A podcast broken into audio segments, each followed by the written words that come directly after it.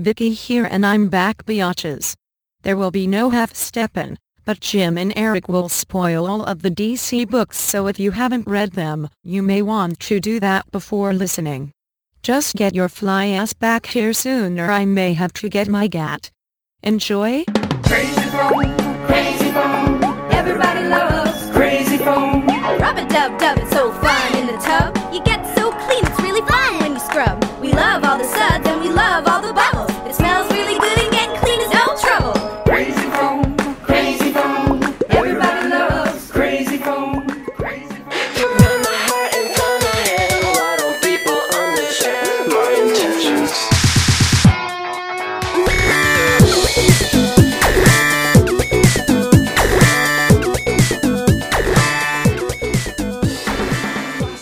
We're back with hopefully a lighter load on our plates this week since the five plus hour one last week nearly killed us. Yes, it did. So let's stop griping about the past and let's get things all going with episode 35 of Weird Out Loud. I'm America's sweetheart, Eric Shea. And I am Jim Warner. Give me what you got, baby. I'm boy. telling you, I'm not done griping. You're not done griping? crap. that five hour marathon, I know that uh, Matt and Manship demanded it, along with a bunch of other people. It's never happening again, Eric. Ever. I'm telling you, first off, it, just doing it, it took us three days and probably 20 hours of work. Uh, ridiculous. And it threw us off the rest of of the next I- week. threw us off. I was sick all Yeah. week. I missed two two days of work, and Unheard actually, of. actually, kind of three because I didn't go today as well. Yeah. Because now I feel sick again, and I think it's this podcast makes me sick. You Oh. least make it's not me. Oh, And now then- it's me. And then the whole thing. I actually got sick on Wednesday, which if people follow the site, they may have, you know, they may have been demanding my reviews, Eric, because they are uh, Pukelitzer, Pukelitzer Prize winning. I'd like As Reggie would say. Reggie would tell me that. Uh, yeah, I didn't do a review on Wednesday, and that is probably the first time ever.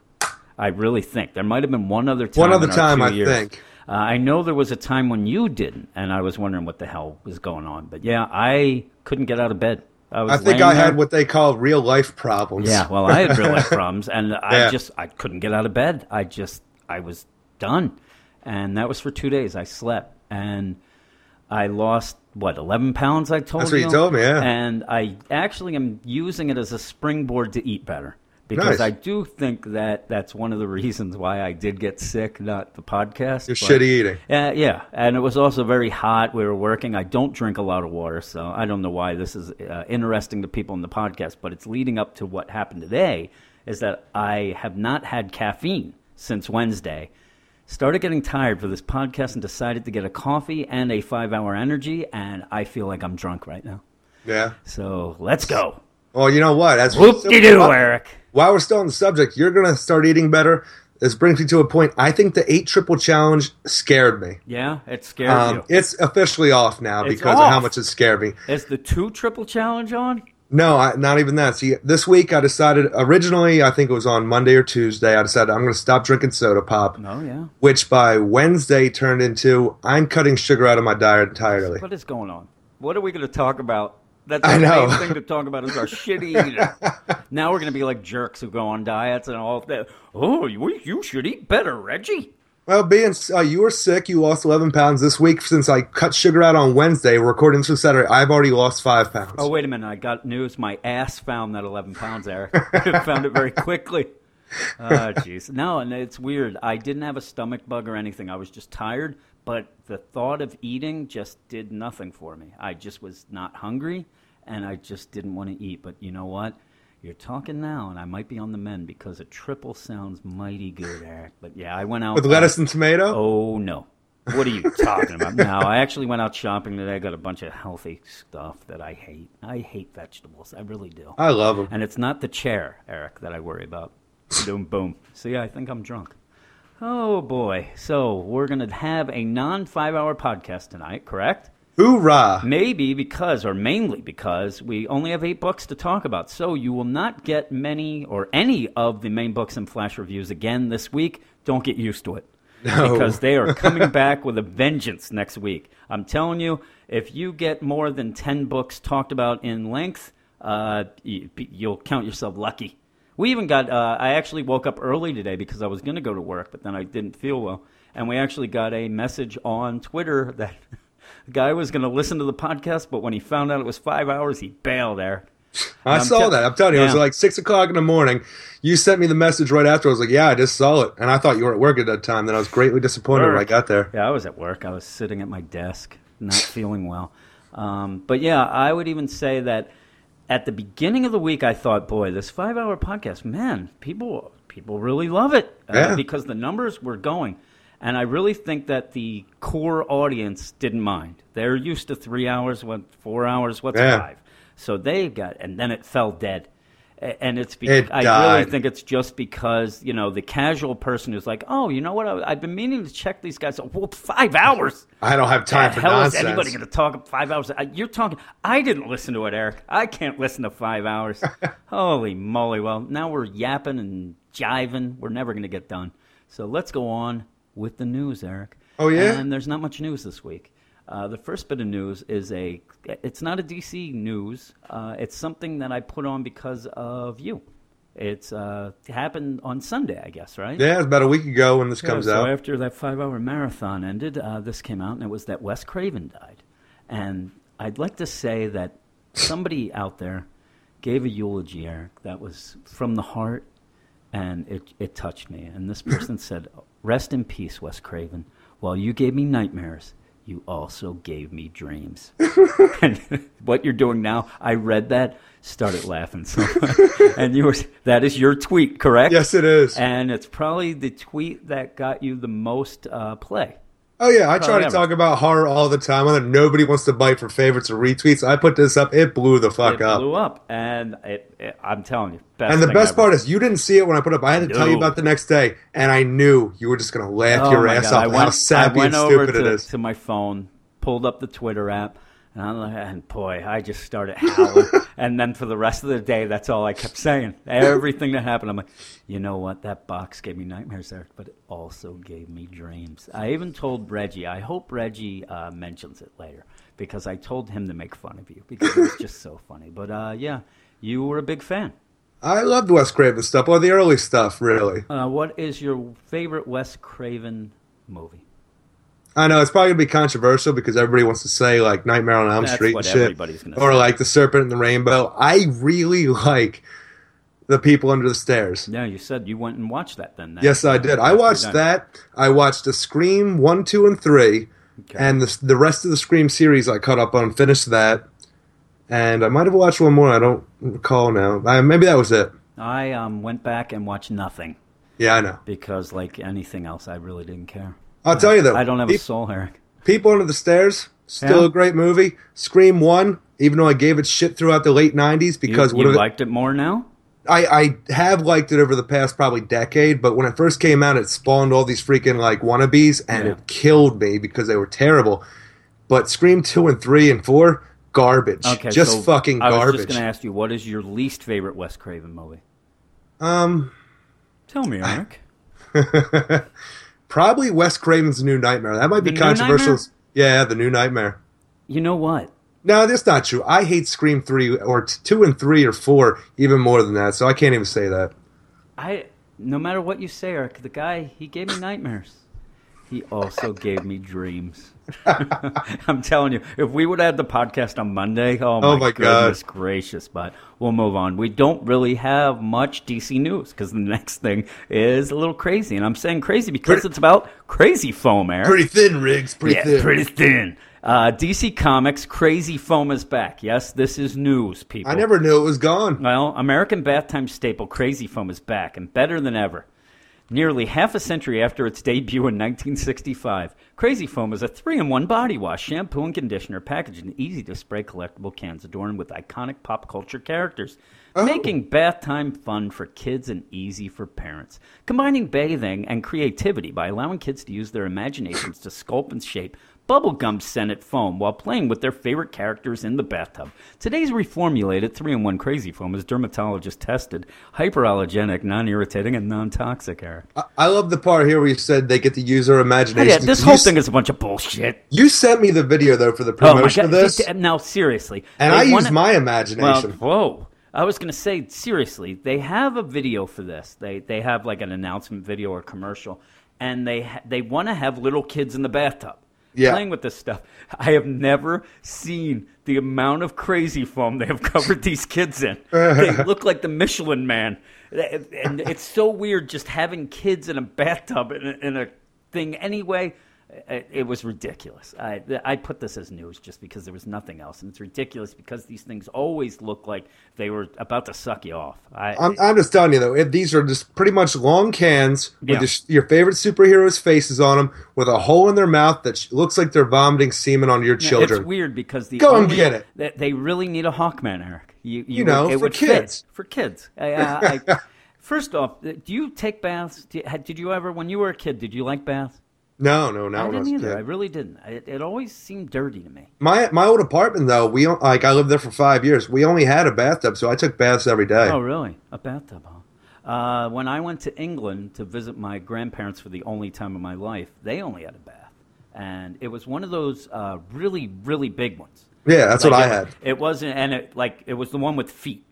Yeah, so okay. Well, mine was kind of like built up. It had like a floor built around the Okay, edges yeah, type thing, this- and you had steps going up. It was really cool. Yeah, this one was old school, and Yeah. uh, I'm telling you, it might have been three and a half feet of water in that goddamn thing, and that was fun. I like that, but yeah, I, I, I'm saying I'm six foot five, and I could fit in this thing easily. Oh, really? Yeah. I'm five foot seven and a half, and I almost drowned in that goddamn bathtub in England. by at that point, I was probably gonna say, what are you, fucking two foot, foot five? two. oh, it was the worst. But we're gonna get on with the last bit of news. See, there's not a lot of news, and this is news that is from my favorite source, Eric, us. And I want to report here. I don't think that- we're that reliable. well, we're not, um, especially going to work. But um, I'm going to report that I think, and my sources have told me. Oh, your sources on it. Sources. Oh, that- look at the wee lad with his Mystik sources. U has been canceled, Eric. Mystik U. You remember Mystik U, right? I, I got a kind of memory of it. All right, here's what I wrote up. My inside sources have told me that DC have put Mystik U on the shelf and may never and it may never see the light of day. If you don't remember, Eric, Mystik U was one of the 24 books announced last February that became this new DCU. When Mm-hmm. it was announced, it was the only book that didn't have an artist attached to it. And I believe when that happened, we thought that was odd right away. Yeah. And it was. I look back at the list. It was the only one uh, artist to be announced. Never announced, Eric. In May, that first off, that tells you right there. There's trouble. No artist ever announced. Well, In I think we had the same issue though originally because um, I want to say it was JLA. Bryan Hitch was just Yep. labeled as the writer, not the artist Well, as well. um, though. actually, I believe you're thinking of Justice League United. I Oh, think you're right. That was That was announced. that wasn't one of the new books, but that was announced, and they didn't have an artist attached. Yeah. But again, that was already a book going on. Uh, it was just odd, and since then, no artist ever attached to it. But in May, uh, writer Alisa Kwitney, who is the writer of the book or was, told us in a five-question interview that we did that it was indeed delayed, but would be hitting the shelves in October. Well, since Problem with Eric, the October solicits have come out. No Mystik U. And then guess what? The November, November solicits, solicits. came out. No Mystik U. So I asked around. We have a couple people that I could ask uh, things, and off the record, uh, they may have told me that it's kind of uh, on the shelf, that it may never come up. And I'm telling you, I believe that is true. We will never see that book. And I think Look what you've done the comics back, girl. now, I think that this is the first um, casualty of that no backgirling, and and if that's the case, that shows you that this little thing that we were talking about last week, it, it went back a little further than that. And Oh, yeah. I remember when Alisa Kwitney was telling us about the book, it was about a college, Mystik U college kids. Uh, include I College kids, Cain, Cain and Abel. Cain and Abel were uh, two of the characters, Right. And I believe somebody else, but I can't Yeah, remember. she gave us a whole rundown Yeah, of the characters. did, I did not recall. did give us a rundown. It became kind of a um, uh, pretty much a feather in our cap, Eric. It, we broke the news that about the characters and all that, and then since there nothing happened. So since we didn't have a lot of news, I decided to make it my own. And yeah, I don't think we're ever going to see that book. we don't report the news. We make the news. Yeah, and then and also before we go on in a correction, Man dies of heart attack at Wendy's. yeah, really. Man gives up sugar because he's scared of triple challenge. Uh, the other little thing I want to point out uh, Reggie's been hounding me because we keep saying that Prez has been reduced from a 12 uh, issue run to a six issue mini. Uh, that is not the case, and he's right. Apparently. It's actually been changed to two six issue minis. I don't know what that means, and I'm telling you, if we see these other six issues after this, you can. I don't know. I'll owe you a buck because I don't think it's happening. The sales are awful, and I can only see them going down. Like every other, the whole DCU is in big trouble. But that is the news, Eric. All right. That is probably the quickest news we've ever had. I like it. The casting is done. TV shows are Uh, going to come no out casting soon. because everything's probably being filmed. You can't cast then, so we'll wait until next year when we get all this deluge of casting news. They did put out a uh, trailer for season four of Arrow this week. Yeah, I think I think a bunch of trailers are dropping. I think Uh, I got really excited that trailer. bunch I got really excited at that one though because they had Constantine in it. I'm like, oh god, he's back. Actually, I was going to put that in the news, and it was going to go like this: Here is the Arrow trailer, and then we just shut up for two minutes. two minutes of silence. Come back, but that is news, which leads us into our next segment, which is the mail. And we are flying mail. today, Eric. We are flying. And the first mail is from Darren. D-Ron. I was waiting for you. And before I go on, I I, want to mention that uh, if you want to go check out Darren's site, I really like it. It's at theminersector.blogspot.com. That is, he didn't tell me to put that. I just wanted to give him a shout out because he has been a really good uh, fan and Oh, friend sweet dude. of the podcast and the site and the originator of Team Jim and Eric. and he has his mail. and It says, Jim and Eric, you mentioned last week that it appears that Gotham by Midnight is doomed for cancellation. Do you still stand by that? I do. Well, so do I. At this point, it wouldn't hurt to introduce Ragman into the book somehow. Maybe a new ongoing series for the character? At this point, just about anything would be better than Gotham by Midnight, or even Gotham Academy for that matter. Lame, lame, lame, lame, lame, lame. that is his mail. What do you think? Do you think they should enter or introduce Ragman into that book? If it does, it doesn't really do anything. It doesn't do anything for the story and for where we're at right now. And having a Ragman ongoing is doomed to failure as much as this. Well, yeah, Ragman as a uh, just a. I like ongoing- I but- do too. And the, the thing is, now that we're talking about it, we didn't even mention that uh, because I don't have any information on it. But with the Mystik U being canceled, which isn't me saying it is, um, also leads into the discussion of where Dark Universe is. Oh yeah. And if Gotham by Midnight, in fact, does get canceled, you do not have a lot of dark books, if any. At all. Yeah, I mean, You have Hellblazer. Yeah, that's true. You have uh, Constantine. That's it. Um, And with Riley Rossmo off of art until issue six, it, that book is going to suffer. Yeah, and I just I don't know. Uh, I like Ragman, and I loved them in the Bat- Batwoman, yeah. it's really good. I really like him. Uh, I don't think he's a big enough character to have his own series, but you know what? Neither is Metamorpho, and that's coming up, Eric. So That's a six-issue Ragman mini. six issue mini, baby. Throw. Uh, hopefully, Ragman becomes one of those uh, like uh, guest members of JLU for whatever their uh, story may be. you know what? That would be cool. I bet you he will be. Uh, he's he's an interesting character. yeah. And I like the way he looks, all that. But yeah, um, I know. Well, I know now that Darren doesn't like Gotham Academy, and that's another. I, all these books, every book that we mention, just there's there's so many books that are in trouble. Yeah. And that one I loved, and now Joel does it on the site. But even that, it, it just dropped, and I, I don't know what's going to go on. We're in the, the DCU. Y O U. Meat and potatoes, man. Meat and potatoes. The meat and potatoes. I don't know. The meat and Gotta get potatoes back to the meat and not, potatoes. Uh, include Gotham Academy. I don't think. Uh, No. So we might see that leaving soon too. Uh, the next email is from Craig. Craig. Uh, Craig, is he going to make fun of my voice this time? Is he going to make fun of your voice, Reggie's voice? No, he's going to make fun of my intelligence. Eric. Craig says, "Is it possible that Jim is confusing rickshaw with sedan chair?"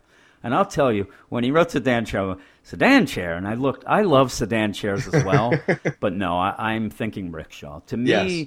you have one guy. He's got the rickshaw. He's riding you around. I just sedan chair for anybody else who isn't googling it right now is the look where you're on a seat and there's the two poles and two people are carrying you. I you have to be royalty for that, not just Seriously. rich, Eric. You're royalty. Isn't that what the Pope Mobile is? Uh, no, the Pope Mobile is a car, Oh, that's not as much fun. numbskull. But yeah, uh, I like rickshaw better than sedan chair. So no, Oh, yeah. I was not confusing anything. All right. So Ease next- up off our joke, man. Damn. Yes. So next we're going to move on to Manship, and I'm telling you, I might be talking very fast tonight. I'm telling this this freaking five hour energy is hitting me hard. You've never did coke, have you? no. No. Yeah. What do you think I am? I am a nice Hey, hey. guy. I'm not like We were all young once. Yeah, I don't remember that. I don't remember being young. I'm so old. All right, Manship, who was on our shit list for that freaking five-hour podcast last week. Manship That's what you get for says- listening to people. I told you about this. Manships. Well, here's what I told you. We're going to do it. We're going to do it on the worst week possible to just show these people what it will do to us, and it almost killed us. Yes. Thanks, Manship. And Manship writes in and says, "Best podcast ever." you two were in a much better mood for this podcast, probably because it took three days. So each day we kind of started out in a better mood or ended. I'm telling you, that second night was when we ended about talking about your girlfriend and Mike. Is his name Mike? I think, I Uh, think yes. Manship even gets to it. And by then I was so tired and goofy that it might have seemed like I was in a good mood. I don't even know what the hell I was talking about. And in fact, eh, on Monday, It was that we- late night loopiness. on Monday, we were talking to each other. We didn't even know what the hell we talked about on the Nope. podcast. It was so long. Okay. and so split up. Oh, yes. Dare I say that you guys were happy? I laughed out loud at the image of Eric laying on his belly reading comics while kicking his feet like my 10 year old son does. And that, the funny thing about that is we always talk about that. And I'm telling you, I always think of you twirling your hair too. Yeah. And you have a cord phone, the corded phone Oh, talking yeah. to me. During your real time segment, Jim was worried about Eric's girlfriend and some Mike guy. Don't worry, Eric. He sound, oh, sounds like this Mike fella is into dudes. is that why he likes your girlfriend? Oh. I'm guessing. Oh, that- you know what? Hold on. Before we No. go on, um, I have this thing where before we get ready for the podcast, like uh, we we talk a bit. You send me the outline, I go over it, Mm-hmm. and I usually read the mail to my girlfriend. Oh, you had to skip this one, didn't Well, you? the thing is, she's like, "Do you get any good mail this week?" I was like, "Yeah, we got some good mail this week." And like, I was like, I go to plug my phone and turn it on because it was the battery was dead. Mm-hmm. And as I'm doing it, no, no, we did not. we didn't get any mail. You're like, during your real time segment, Jim was worried about your health and uh, this other thing that was a thing. And yeah, your girlfriend, man, that Manship was off this week. What's going on with this guy? Well, now we're talking amongst ourselves, so we can go into it. And he Yes. says, I'm guessing that Mike and your girlfriend go shopping together, Eric. What, what is better not be. Think of it as a good thing. You get to record the podcast, and she isn't there to distract you. Speaking of dudes, hasn't Superman been acting really weird around the ladies lately? And we said that maybe, but the ladies are acting weird around him as well. That's how I see it. He says, What was up with that weird face groping session between Supes and Lois? You know what it reminds me of? Superman is taking that love potion number nine. He- he Remember that be. flick? Uh, What, with Sarah, or Sandra, Sandra Bullock. Sandra Bullock? Oh, that was Yeah. awful. I love that movie. Also, it's, I'm telling you, my mind is going freaking mile a minute. I don't know what's going on. You know who else was in that movie? You're gonna have Adrian Paul, Yeah, the oh, Highlander. Yes, he was. You got to tighten things up with me. If I get off on a tangent, you tell me. You Also- get off on a tangent every podcast. Well, then tell me. Also, it seems that Clark prefers to be around Jimmy Olsen more than anyone else these days. So much that he tells only Jimmy about his secret identity. It does seem a little too convenient that Superman is always close by to save Jimmy when shit goes bad. Now let's dive deeper into Superman's new solar flare power. First, he used the flare to defeat Ulysses. Then Superman shows off his new power in front of his bromance, Jimmy, protecting him from a weapon robot thing. Cyborg then wanted to analyze his solar flare, so of course Supes flares it up on, for him on the Watchtower. After learning how to control the flare, Superman uses it to take down Hordr_Root, while some dude sucks off Supes. Still wanting more, Superman lets out a mini flare when he's in a room surrounded by suck robots. First, I wondered why Superman had a big smile on his face during this last flare, but I get it now. As we all know, Superman Superman's flare leaves him butt ass naked and extremely vulnerable. Sounds like me on a Friday night. Oh, so yeah. why does Superman keep weakening? around. Why does he keep weakening himself by flaring all the time? You know, because everything feels so much better when he's human. So let's put it all together. Superman acts really weird around women. His deepest relationship was with a dude, Jimmy. He uses his flare power only around dudes, which conveniently leaves Superman naked. The true storyline is finally getting ready to announce the big reveal Superman is into dudes, Eric. Do you think that's true? Honestly, if I was packing what Superman apparently has, I'd be doing all the time too. Because women would be like, you don't want to just flash your junk around at women. I didn't, he was flashing rude. his junk around everyone that last Superman. I know, but I'm saying, hey, I'm gonna flash here. You might be the Justice League. Look what I got. Batman just goes away shaking his head. Uh, My parents are dead. And he tells us the giant fist that appears in Cyborg number three is an iconic landmark of Detroit. And he sent us a picture. It scares me. It's the Great American Challenge. It is Fist the greatest located- American challenge. the fist is located in downtown Detroit. It's a monument to Joe Louis. He's a big deal there. All right. And he says, sure, it's a lame landmark, but it's all we got. And he signs it off with Aquamanship, Eric. You, you win the contest. That's Damn what right you I said do. it was going to be. I thought I, I forget what I said. Elongated oh, manship. elongated manship. That's what I thought. We made a, a bet. Whoever was the first one won the bet. You win it. One dollar, Eric. All right. One crisp dollar.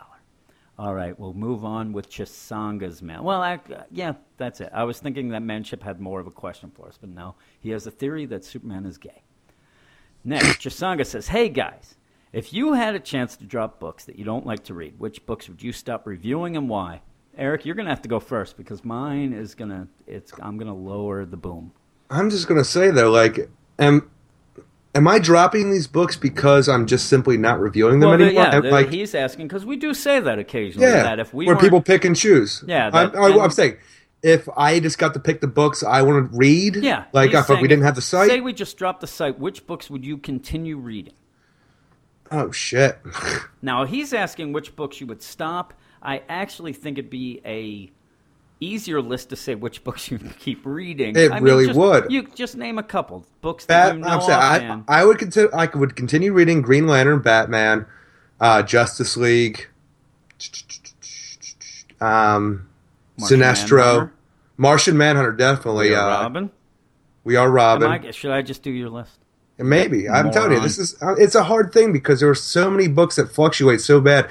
Uh, at this point, if I was just picking up books to not review, Yeah. it would be a small amount of books. Yeah. Um, I'll tell you, I'd drop every goddamn book. I'd be done. I'd be done. I told you this at work when we got this mail.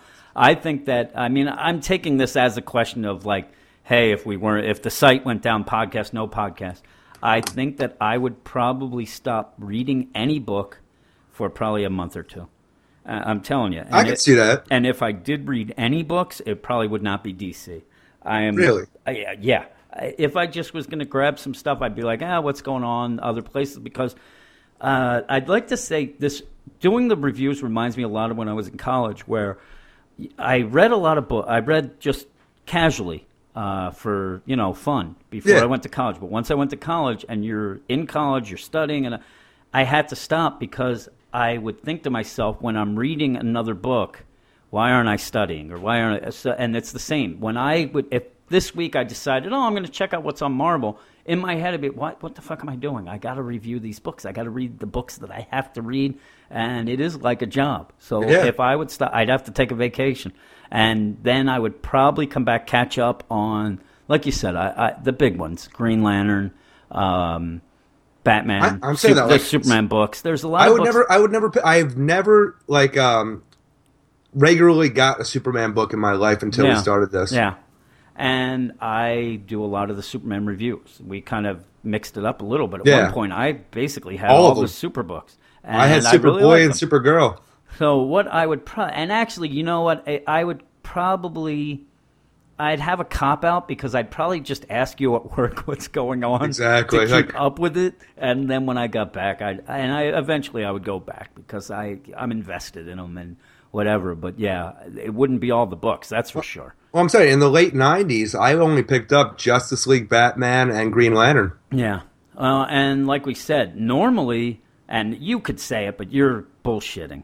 Uh, I would read a book and three, four issues in. If I don't like it, I'd give it up. And you could say that is how you go with it. But Son boy, you were with that freaking world's finest and all that nonsense. I kept waiting for it oh to my good. god! How how many issues? I that? s- like I wanna say 20-some? 28, but I don't even you remember just kept anymore. Telling me every month. If this one's not good, I'm out. And you just kept going on. Oh, how was that? Oh, it sucked.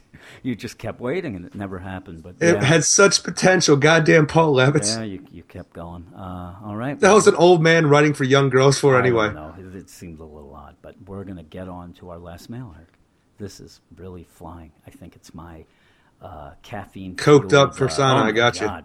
And Reggie starts with me as always. Dear Jim, doesn't say anything like "Dear the Quakertown Comet." Dear Jim, You really want that to stick? I'm going to keep saying it. Only now do I realize the diabolical plan you've set in motion with the weekly assault of idiocy that you and Eric have the unmitigated gall to call a podcast. This isn't the listeners Damn. talking at the living human equivalent of a car accident roadkill casualty. It's the boys from Quakertown launching a full assault on the internet and the cranial cortexes of the poor people. who boys from They're going to listen to a podcast about a delightfully clever John Hughes film from 1985. And instead, Hey, hold on get- a sec. I'm saying? Wait till we get the 80 Strike Back. It's gonna be the oh, first Oh, yeah. episode. And instead, now I lost my my. And instead, they get five and a half goddamn hours of two clowns with a combined vocabulary of hundred words burping about comic books. We should only be hearing 15 and a half words per hour, but somehow you bastards managed to fill all that time with babbling. Well, I have news for you, Werner. You can defeat neither me nor my cranial cortex, and I will continue to listen to the entirety of your podcast so that when you and Eric and probably Manship are brought before the Federal Bureau of Intelligence for distributing offensive and seditious materials, I can be called forth as an expert witness and attest to your distastefulness. Now, before we go on, I would like to congratulate myself because I read that without any problems, Eric. That was probably the best uh, bit of Reggie email re- reading I've ever done. Yeah, it's pretty good. I think that this five hour energy is for me. It was You know what I think? what? More people should just call you straight up Werner. I know. Well, that's what they used to call me in school. Yeah, I used to, I used to get Shay all the time. I was never Eric. dipshit. Is that I don't I wonder if that's just a Quakertown thing, calling people by their last name. I would I would think it's not. But us Quakertown boys, Eric, we stick Boys are back in town. It was nice to hear you clamor upon your cardboard soapbox and bleed your uninspired thoughts. Not with his weight. DCU soft reboot. He's going to yell at me. But the next time we are going to tackle the same topic in the same episode, I might suggest that we do a point counterpoint style show where your manic thoughts can be parsed into something resembling a human language. Though, considering we are we were simpatico in many of the points regarding DC's marketing and publicity, I don't think it would be argumentative enough for my taste. You know, before Or mine. yeah. You know, before whatever nameless horror happened in your life that turned it into a waking nightmare you now endure, you might have made a good shit stirring talk show host in the vein of Maury Povich or Morton Downey Jr. T- tell Reggie about Morton Downey Jr. I probably mention him once a week. I love Talk Morton about him all Downey the time. Jr. Uh, you've got the pipes, and you certainly know how to rave and holler while saying very little of substance. Actually, I, can think we talk about Maury even more though. yeah, we do. I can see you having Cameron Stewart on an episode with a Ku Klux Klan member who thinks Batgirl sucks and watch the sparks fly. And That I'd would like be to an say, amazing watch the furniture fly, Eric, because that's when the chairs start going. Oh, Oh, my shit. goodness gracious! But then, being a talk show host means, by definition, that you would have to talk to people, and we both know you're not about to do anything crazy like that. Yeah, That that's the true. problem. I Yeah. actually. Uh, I'll pause a minute because I was going to mention this podcast. I was going to ask people if they wanted to possibly hear interviews, um, because we do have the we do have the possibility of interviewing people and putting it on the podcast. I'm talking creators and. da- I don't know if people are interested in that because I personally, when I listen to podcasts and that comes up, I, I don't really like it. It depends on it really for me. Yeah. But we after Reggie sent this mail and we read it, we talked about it a bit. I would like to do like a, a hard talk or a real talk or a Hard real talk? hard talk. A real hard talk. Something where we get creators Could we call it "Getting Hard" with Jim and Eric? That'd be great. That'd be good. Uh, yeah. So you, uh, you told me about this. Now, Yeah. it's kind of a weird concept to actually ask people on to grill them Yeah. and not be nice. So uh, we probably would not have many return guests. But yeah, if we had Brenden Fletcher on, uh, Cameron Stewart's not coming on. Absolutely not. But if we had Brenden Fletcher on, I would like. Now, again, I would hope that we wouldn't turn it into something goofy and scream and yell at them and just for show or for I think we're too scared value. for that. Yeah, I, I, I don't even think that we'd be able to give them hard talk. uh, I would not be able to do that, but I'm going to continue. Give but some yeah, pillow If anybody wants to comment on that or tell us if you guys want to hear interviews, we might actually do it. Y'all have to force us because yeah, I now do- now I'm terrified. yeah, I don't like talking to people, but if, No. i- again, I don't like doing five-hour podcasts either, and we were forced into that. But yeah, here we go. I really feel for you and Eric having to read the Teen Titans. I think that's the most maligned team in the New Fifty Two. A reasonably simple premise about a gang of sidekicks turned into a horrible mess. This thing needs a Stormwatch-esque reset button because, based on your reviews, it sounds like it's going nowhere slowly. I dropped it after Bartar showed up. I Kid Flash. Yeah, I commend you on your fortitude. You are more stalwart man than I am, and this one respect and only this respect, since in every other aspect you are animated garbage. Wow. Love Reggie the Reckless. Yeah, Teen Titans is not good. I took that book over from you, really hoping it was going to get better, so I can rub it in your face. I took it. I, I let you take it over from me, hoping that it would stay garbage, so I could rub it in your face. No, you can rub it in my face. You're always rubbing shit in my face. You know what I'm talking about. Yeah, Dear Eric, America's sweetheart, Scheiße. let's make one thing perfectly clear. Just because you can't reverse suplex a tiger doesn't mean Batgirl can't. I'm not sure that Batgirl can, despite the comic book evidence, but you are in no way a yardstick for that particular accomplishment because Barbara Gordon could kick your ass 10 ways to Sunday and not even break a sweat. If you tried Hold to on. smoke. If, if you uh, if you had the, uh, looked at the pictures of me at uh, Wizard World this year, yeah? there's a Batgirl in that who actually was a black belt who kept talking about how she could kick my ass over. And I was actually scared at Comic Con. was that before or after you ruined freaking Ethan Van Sciver's day? That was after. Uh, If you tried to smoke a cigarette in her Burnside apartment, she could break every bone in your body before you got the lighter out of your pocket. what kind of rude asshole do you think I am to smoking in somebody's I think apartment you like would. You're smoking up on this podcast. This is You're my like house. I can do what I Downey want. Jr. Yeah. She is a highly trained multiple uh, martial arts fighter and toned athlete. You are a doughy, movie obsessed employee at a cardboard box factory where you probably True. only pull a paycheck because they forgot to fire you. I was trying to get fired for years. Oh yeah, I'm telling you, I think they just they felt bad for you. I'm America's sweetheart. They ain't gonna fire me. I don't know if you were then. You were certainly not the cardboard box factory sweetheart. Everybody, didn't- you were, I didn't you come a in forever. joke. I didn't come in forever and they Yeah. didn't do shit. Joke's on them now, isn't it? Actually, I'd like to point out that uh, for the longest time, I told you that if you really wanted to get fired, I wanted to start a YouTube series called How Much Does It Take Eric to Get Fired? Yeah. And each day we were going to record something different. Like it would start with you showing up without a shirt, maybe, or you telling somebody to go F themselves. Well, hell, the one day I stood in the back freaking with on top of a table, pulled my pants down, and stuck my dick between my legs. yeah, yeah, that's the sort of thing. I freaking uh, grabbed the roll of toilet paper and was in the warehouse playing toilet paper ba- uh, baseball. Well, you are a great employee, Eric. You are selling yourself as America's sweetheart. Hey, I get the job done. Uh, if Melissa Joan Hart heard any of this, drop your ass in a minute.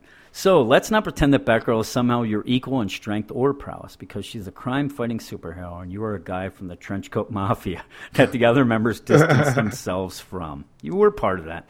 I was not part of the trench coat Mafia. Yeah, I just were. happened to wear a long formal coat when Columbine happened, and people. and, yeah, and shaved your head. That was because my best friend had cancer. Oh, boo-hoo. I was saddened too by Wes Craven's passing, though. I don't know that he gave me dreams. Nightmares, maybe, but dreams, Eric?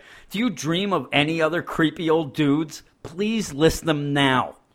Um, creepy old dudes. Paul Levitz, Paul Levis. my father, oh, your and daddy. Abe Vigoda. The end. No, no, I don't dream about it. He actually scares me a bit. Though not his most well-known movie, the one that had the most impact on me was The Last House on the Left, which I movie told you- scares me. I, that name always bothered me because it just sounds like somebody giving directions. It's like, hey, where's the party? Last house on the Left. I think left. it has Hey, ominous thanks, overtones. I I think that it's ridiculous. Uh, wasn't the sequel uh, three blocks and then make a Louis? Third light on the on the right, which my uh, last house on the left, which my brother showed me when I was nine. He his brother was like your dad. Yeah. His brother really showed him a lot of crazy stuff. That may have been a little young to watch that particular movie. Did you know that Last House on the Left is based on the Ingmar Bergman directed film The Virgin Spring? I did not. Here we go. It's it's Reggie's Wikipedia. All the right. story is more or less that same, but the story is more or less that same, but it's more way more brutal. At least Wes had the idea to add those bumbling police cops and ragtime piano soundtrack for comedic relief. Which, considering the movie contains a scene where a woman is forced to urinate in her pants before she is raped and murdered. That- Does that happen? Yes, I'm gonna pause this. I'm gonna go rent that movie. dude, that that Do is people so rent movies disturbing. anymore? That even I'm. That is You them on demand, man. I know, but I'm saying that whole I'm going to rent a movie. That's That's when I first saw it. I I rented know, it. I know, but that that's a phrase that's gone to the wayside. May not have been entirely needed, and is probably more creepy than endearing to most. But to a nine-year-old Reggie, it was rollicking good fun. You are fucked up, son. Yes, he is. I regret to inform you that if your girlfriend leaves the house at 10 p.m. to see Mike, she is cheating on you. I see how you couldn't read any of these mails. Worse, Exactly. She wants you to know it for one reason or another. It's because you're mean to her. The What are you obvious reason. about? I support her completely. Yes, you do. The obvious reason would be that she is trying to provoke jealousy, but it's also possible that she's testing the waters to find out how you might respond to being cuckolded. so, what do you think? Could you play cleanup after Mike and your girlfriend's ninth inning? In reality, she may be doing as Jim says, using Mike and Tom and probably Dick and Harry to commiserate about what a pig you are. I definitely think that's it. Probably. But it's a matter of time before things come to a head. Hey, maybe your girlfriend will start dating Mike and you can cuckold him. Dare to dream, whether you include Wes Craven or not. Bravo, It's, Reggie. it's funny too because like she would go on a bunch of girls' nights with uh, like bunch of my friends that are girls, my friends' girlfriends, stuff like that. Yeah, yeah. But they were all my friends first. So after they, they would have this girls' night where she would spend the entire night bitching about me. Yep. All they would do is come back to me and tell me about it. Yeah, they'd report to you. That's Yeah. why I know that's what she does. She needs other friends I never let her to bitch about you. and eventually, in this podcast, we'll talk about what you say to her at certain times, and Like it's not nice. Well, I can't do that. Inflate my cheeks when she says something to you. You just inflate your cheeks and tell her to. That you don't tell her anything. She probably just cries and runs away. I I told her earlier this week if she was a uh, a waffle, people would be going, "Let go my uggo." That's not even clever. It was. That's I couldn't remember exactly how I said it. You just, I, she says like again. Here, I'm going to be your girlfriend. Okay. All right. Hey, Eric, hey, baby. I love you. Ew. Yeah, exactly. That's what I want you to say. That's Gross. what you say. She says, she, "I love you," and you say, "Ooh," or "gross." That's not what she needs. You know. Hey, Mike, I love you. Shut up, baby. I only want to see the top of your head. Oh my goodness, this Mike is a rapist. Ah, yes, Eric. This podcast is cruising along. Ah, but you know what time it is? After What Reggie's mail, what time it is is Reggie's recklessness. You get a Oh, double shit. dose of Reggie. I don't know As what he's always. talking about tonight. He did send it to me. I am sick, and I don't know. I'm sick and tired. I don't know what he's going to talk about, but we're going to find out in a minute or less. Take it away, Reggie. Do it.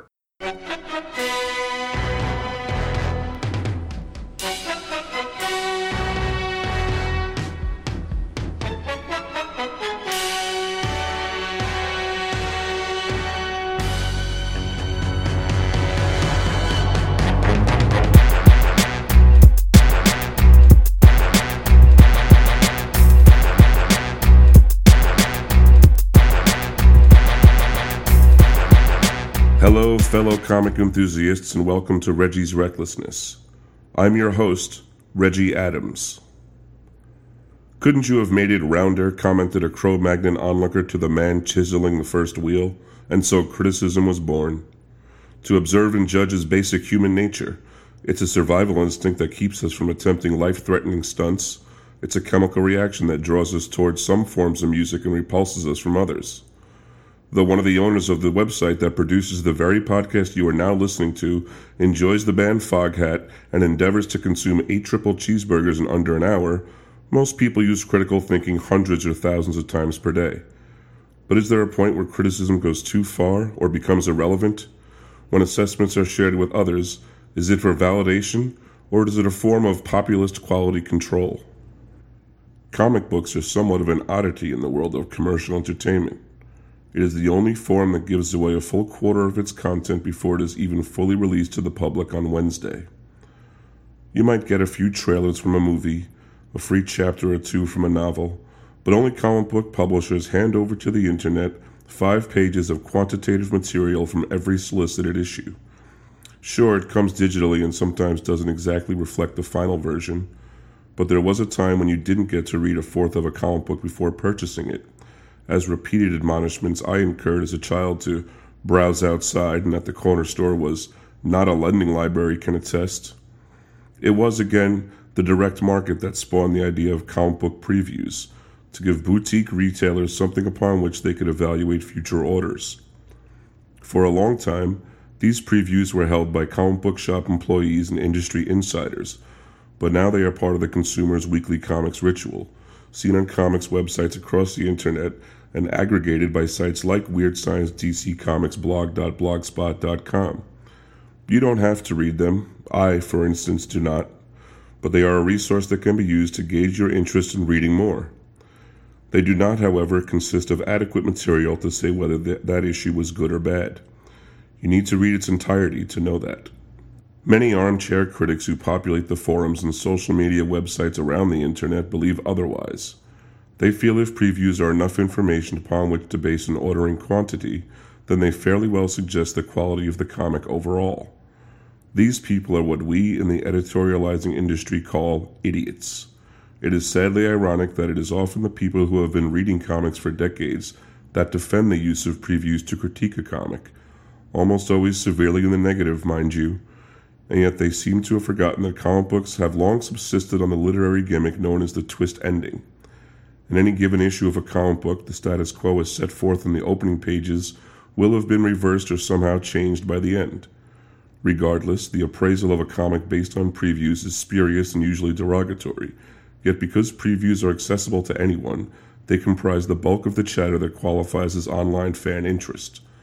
We can deem these critiques unnecessary and mean. Many reviewers have not attended a criticism in theory class. They are not necessarily versed in the history or techniques that apply to the thing they are examining.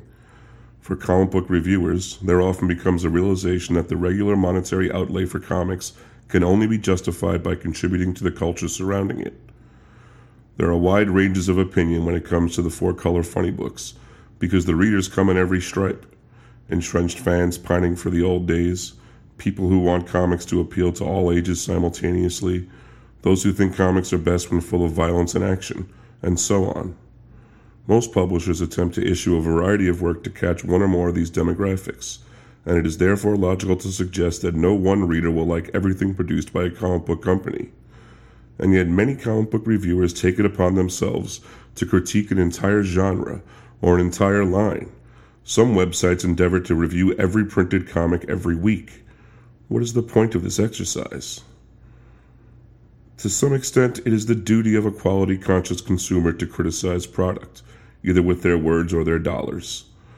Comic book publishers in particular have been quick to react to fan sentiment, at least since the advent of the direct market, because they are appealing to a relatively closed system of customers. They want to create material that you will buy, so if you let them know that you like or dislike it, they can use that at least partially as a meter to determine their course of action. Yet so many reviews seem based on things besides the actual published issue at hand. Whether the characters match their ideals, whether the story is reminiscent of one previously released, and larger commentary about a publisher as a whole. These criticisms can really be filed under cantankerous rants, since they imply larger agendas. But there are plenty of reviews that gauge the story, the pacing, the dialogue, the art, and other aspects of the exact work in question. These I would consider useful, for when crafted carefully and with good descriptive phrasing, a review can give its reader or listener a good sense of what is contained between the covers of a comic book issue. That's really all we require as conscientious readers some kind of benchmark that helps us decide upon which books we should devote our hard earned money. A clever writing style, unique rating system, or some other uncommon angle may set your comic book website apart from others, but its reviews will not actually be useful or conducive to the hobby of comics unless they can plainly and dispassionately describe the work. Excessive negativity is not needed, and neither is excessive and obsequious positivity. Though I exchange barbs and japes with the site owners, I am proud to contribute in some small fashion to Weird Science DC Comics blog.blogspot.com. Jim, Eric, and the other reviewers are enthusiastic comic book fans who don't compare comics today to comics that came out during Ronald Reagan's presidency, or deride any comic for the sake of spite. If that were the case, Jim would have given Batgirl a 0.0 for the last few months since his perceived Twitter beef with Cameron Stewart. I don't always agree with the reviews on this website. Indeed, quite often I enjoy a comic for the very reasons it might receive pessimistic commentary, and it works the other way around as well. But the reviews on this site do a great job of describing individual comic books on their own merits, and within the peppered curse words and inane observations about unrelated things, there are good descriptions that one can use to make their own decisions. And that, my fellow comics enthusiasts, is the point of comic book critique. For Weird Science DC Comics blog.blogspot.com podcast, I'm Reggie Adams, and this has been Reggie's Recklessness. You can reach me on Twitter at ReggieReggie or in care of this podcast. Good night, and have a pleasant tomorrow. Sunday comics. She thinks she's Brenda Starr. All right, we're back. You like that? Yes, I like that. Do you know what else is back? What? Imaginext with the new two pack of Superman and Metallo at Kmart.com right now. Are, is this a sponsorship or something? I what are we going to get paid on this? God, we, I wish. We no, have I just got really excited when I saw it earlier this We week. We have Crazy Foam and Imaginext. See, that would be some cool sponsors. Get all the Crazy Foam and Imaginext a man could want. And you know what? No man should want either of those, Eric. But you at least want one of those. It looks, Um, the Metallo is so cool. The Superman sucks, but Metallo is worth it alone. It's worth it. alone. Seven ninety nine. Seven ninety nine. At a where? At Kmart? Kmart. So it's a Kmart exclusive. That's what it looks like right now. I don't know if it's, it'll be released other places later. Are you familiar with the term uh, "piss like a racehorse"? Yes, yes, I am. Well, you would have been even more if you were here during that break, Eric. Let me tell you. Oh, it's a bathroom talk, you piece of shit. I just want to throw you off because we are going to get on with the books. And You want to throw me off in the book section? oh yeah, I like throwing you off. I'm throwing you off all the time. I have a hard enough time reading my synopsis of Oh, the I book. know. You want to throw me Jesus off? Christ. You got your glasses on? Are they Yeah. straight enough? Straight enough. Yeah. Um, I'm gonna start giggling in a few seconds. Yeah. in my um, decision, do you agree that this book should have been the number one book? Yes. Do you? I actually think the second one should have been because of what it was, but um, I gave you the first book because it, you always have the first book. So you have And you like bitching about you, that. uh, yep, and I love the bitch, and you have the big book of the week, which is Green Lantern number 44, written by Robert Venditti with art by Billy Tan, Martin Coccolo. Coccolo. Cuckold. Coccolo. Cuckold. Mark Irwin and Tony Avina. Yes. Hal Jordan and Trapper make a pit stop from their Green Lantern Corps search to, to a spaceport to get Virgo some medical attention after his case of dumb shits last issue. Too bad that this particular spaceport is being held hostage by a bunch of body modification loving Thanagarians, and now it's up to our former Green Lantern to save the day. Well, him and his new best bud Trapper. Trapper. The Grappler Trapper. Trapper. Is that your, your hold? You got through it without laughing or stumbling? Ah, yes. I like this issue. It was actually a pleasant surprise because I've been bitching about this series ever since it became Renegade Yeah. for a while. Like, you know, what is it? Th- four issues now it's yeah, been out? Yeah. Um. I like the initial issue, and then the next two I haven't done shit. And even though this does not pr- like uh, No. make the story go forward No, any at not. all, I liked it. It's a character development piece that really works for me. Well, we had talked before uh, when they were first introduced. I'm I was an idiot that I didn't even realize Virgo and Trapper were really going to become crewmates Right. of Hal. And once they were, I said to you immediately that I think Trapper's the one who is going to become the better crewmate to Hal. And I'm not And I just s- saying better as in like a cooler character. I said that he's going to be the one that ends up being the guy who saves Hal a lot. And I swore he's going to stab him right in the back any chance he gets. Yeah, and you still do think that. kind But- of. I but I'm I telling you. do not exactly though. Yeah, I I really like their dynamic, the two of them. I think they're really Oh, it's really fun. and it's kind of funny because to me, Virgo's worthless. Are you He's a piece of shit. So- I don't know what he's doing in this book. No, he's it's not so going to do funny. anything. It's like I swear to almost like, Christ. hey, we don't like him, so let's just have him in a coma. Yeah. he just sits there because the stupid. Actually, when it first started, I couldn't remember why he was in, why he was hurt, and then I remembered he put the gauntlet on, like an idiot for no reason. In Case of the dumb shits, like I just yeah, said. Yeah, I, I forgot all about that. So once I got I got that in my head, and I'm like, you know what? I I like Trapper as a character. I like his dialogue with Hal, and also Right. the other thing that I liked is we didn't get too much of Darlene, which She was used sparingly, and it was it worked pretty well. yes, it works well. Um, the one thing that I'm wondering is when the fuck did Hal land in the Shire? Eric, or, or did he go to Mordor? Because goddamn those Thanagarians, is that the joke that it's a ring book and everybody's talking like Gollum? That's what I said in my Oh review. my even God. bunch of Gollum sounding motherfuckers so with body modification that love. actually annoyed me to all end. It really did. It, it threw me off. Um, but I'll tell you, I like the whole concept that this planet is in the situation because the Green Lanterns are gone. Yeah, And I also love it that they don't know the Green Lanterns are gone because of the situation they're in. So it actually makes complete sense to me. It's not just stupid, like all of a sudden, like, oh, the Green Lanterns left. They, they have no idea. They have no communication with the outside world. They're trapped there. And I really, I really liked it. Yeah. Um, I had an idea though while I was reading the book. I don't know if you agree with me on this. Okay. Robert Probably not because I don't like you. That makes sense. Yes. Robert Venditti took the time to name every single one of these Thanagarians who Yeah. are all a group part of Olio's wake. It was odd. And in my mind, since he took the time to do this, Yes. they're going to be recurring characters. Well, it's funny because of the way they spell it out. They're like, "Oh, we need some policemen to uh, watch them after they were captured." Yeah. and they're like, "Hey, we can't do that." Okay, we'll just get some of our guys. And I'm like, "Oh, that's not going to go well." So Well, yeah, I think that, they're going to come the, back. The main Gollum sounding motherfucker in that uh, like that lawnmower man esque VR world Yeah, watching yeah. everything. Yep. He was never captured. He's still yeah. down there in their secret headquarters. Well, I'm telling you, if they are, say, a full arcs I hate villain, them. then I'm done. Exactly. I Uh, hate them so much. So, do you remember Smorgas? no. He's the boombox. Okay. I, I liked him. See, I'm telling you, Like, I, he's a I don't know, boombox. I don't know any other names except No, for Olio off the top of my head. I just liked that he was a boombox. It made me laugh. Uh, kind of like Soundwave and Transformers. Yeah, uh, just I just like that he was a boombox there.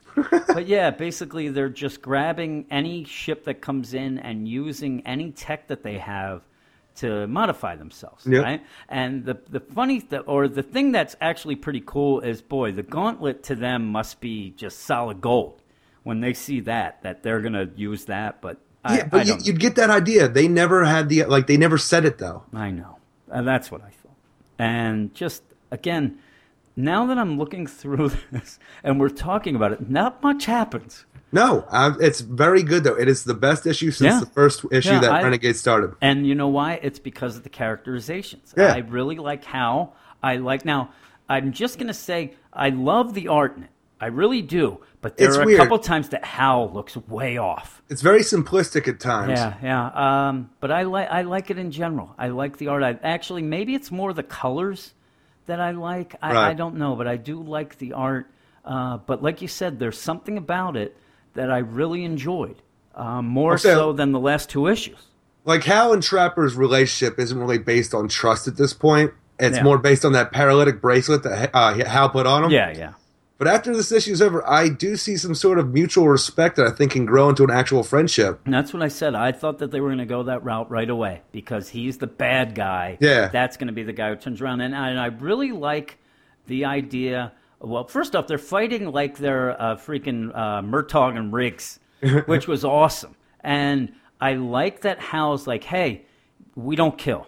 Yeah, that It's was like, really "Oh, cool. And you know what I really like is when Trapper complains about it a bit, Hal reminds him that if I believed in killing, you wouldn't be here because I would have killed your ass. And I thought that was an awesome line. Yeah. And I think that that kind of is what got Trapper like, you know what, he's right. And then Hal goes down and Trapper helps him out. He could have, well, he can't, he has to help him.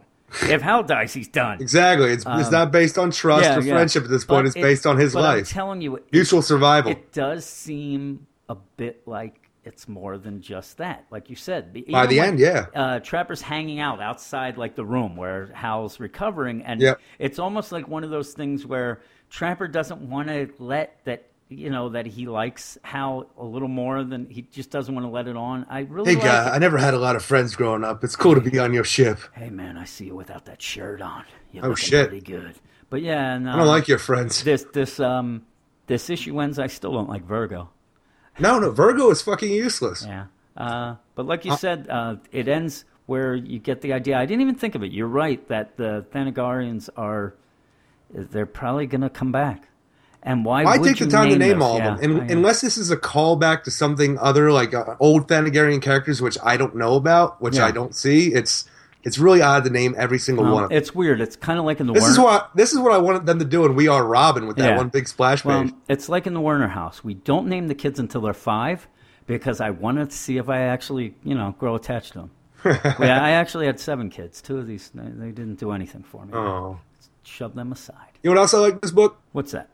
I don't know if it's Hal's new Renegade persona or a Krona's Gauntlet, but I dig his constructs. Yeah. Oh, I was going to say that last uh, week in JLA, you were upset because people were saying on the site that they really dug the constructs, And Fucking boxing they're- Boxing gloves, and that, uh, yeah, they're pretty good. And the weird thing is, again, one is like a dragon, right? Yeah, it's It a fucking alien like- monster. I'm telling you, I think Robert Venditti just watched Lord of the Rings.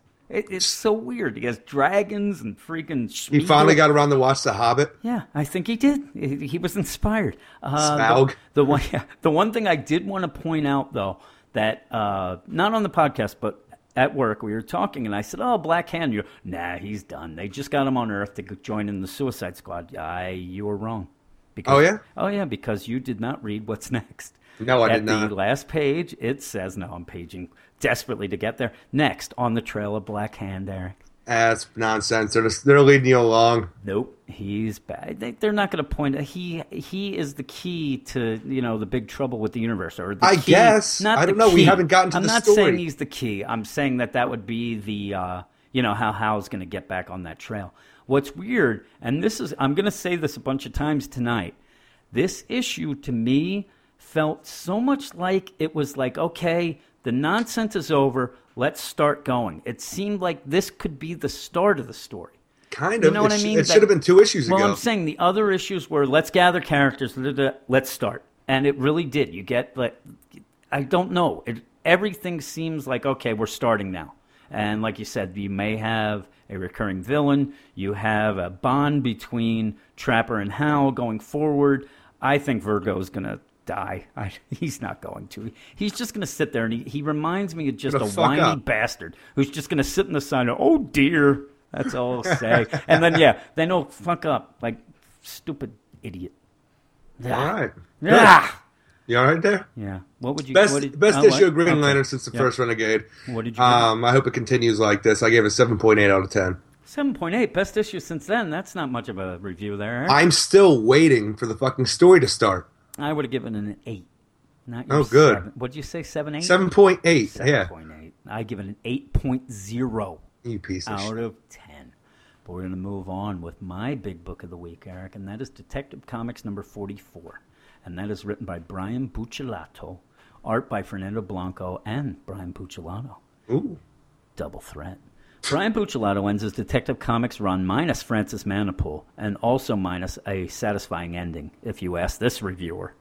While we see Yip or Yi, no matter how you pronounce it, take her payment from the Falcons, we never really find out why she gave them the seating chart in the first place. While we see Harvey fake her death, we don't really know why Renee Montoya goes along with it. And while we see the Falcons' plan take shape, it never really goes far enough to make an impact. Should I continue? The rushed and forced nature of this finale continues with Joker's daughter, who seemed to show up just for Buccellato to rip her apart and put her away for good. All in all, I was a fan of Buccellato and Manapul's run, just not how it ended. Um, what did you think? I think it felt really rushed just to get us back to the May sneak peek. That's that's what I thought. I actually, to me, this was supposed to be a longer story. I don't know what happened. Well, I know you know Manapul left. He's Yeah. doing other things, and I don't know if it's one of those things that Buccellato just like I'll finish it up, but we're not going to do as many. I don't know. I don't know which party was the one like DC. I don't think DC would have been like, "Hey, Buccellato, you're done." I think that Buccellato and Manapul wanted off this, and Buccellato was the guy who uh, bit the bullet and finished it up. Yeah. Um, I'm not so sure that Buccellato and Manapul signed on for this and wanted the robot Batman.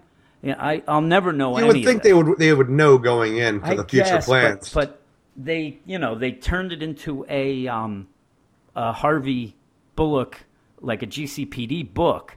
And I don't know if it was the case where DC then said, hey, we really want to push this Batman. You got to include it. I don't know. Because there's so many things that you see, like you said, just seem so rushed and forced. Yeah. And uh, do you know why Yip took the money? I maybe she like we we established before in the last issue that she's dead already or dead anyway, Yeah, she something said like that. she's dead already. Yeah, she it doesn't told matter. Harvey when Harvey said, "What the hell are you doing? Uh, you know, I'm gonna. Hey, I'm dead already, Harvey." The only thing I can think of is that she was afraid that she was going to get killed if she didn't get put on the take. Yeah, I, I guess, but it's, That's the only thing, but it's a stretch. But again, if she was doing that, you would like this story is always one of those stories where at the end you'd see that she they set it up because they wanted to find out which cops. were- I'm telling you, I said this. This is the worst plan because it's basically okay. Whichever cops get killed are clean. That Yeah. seems to be the plan. That we're going to find out the Falcons are going to kill all the clean cops. So if you die, uh, you're a good guy. If you don't, then uh, there isn't even a thing where you end up having the cops were like fully armored under. You know what I mean? Like something like that. That they knew this plan seems so weird that she seems to be on her own. Correct. Yeah, she's completely on She's her own. She's completely on her own. Why wouldn't she? She is. Harvey has already called out that, hey, um, I know you're dirty. Why are you doing this? Why? Hey, I'm dead already. And like you said, she thinks that, and she even thinks that she's going to die even when she takes the money. yeah. So I want to ask you, when do you think they formulated this plan of her faking her death? I have no idea. It's it never doesn't really make shown. sense because if they did that, then they would have have to also have fully told the plan of what's happening with the Falcons, which would have meant Harvey would have protected those other cops, which he didn't.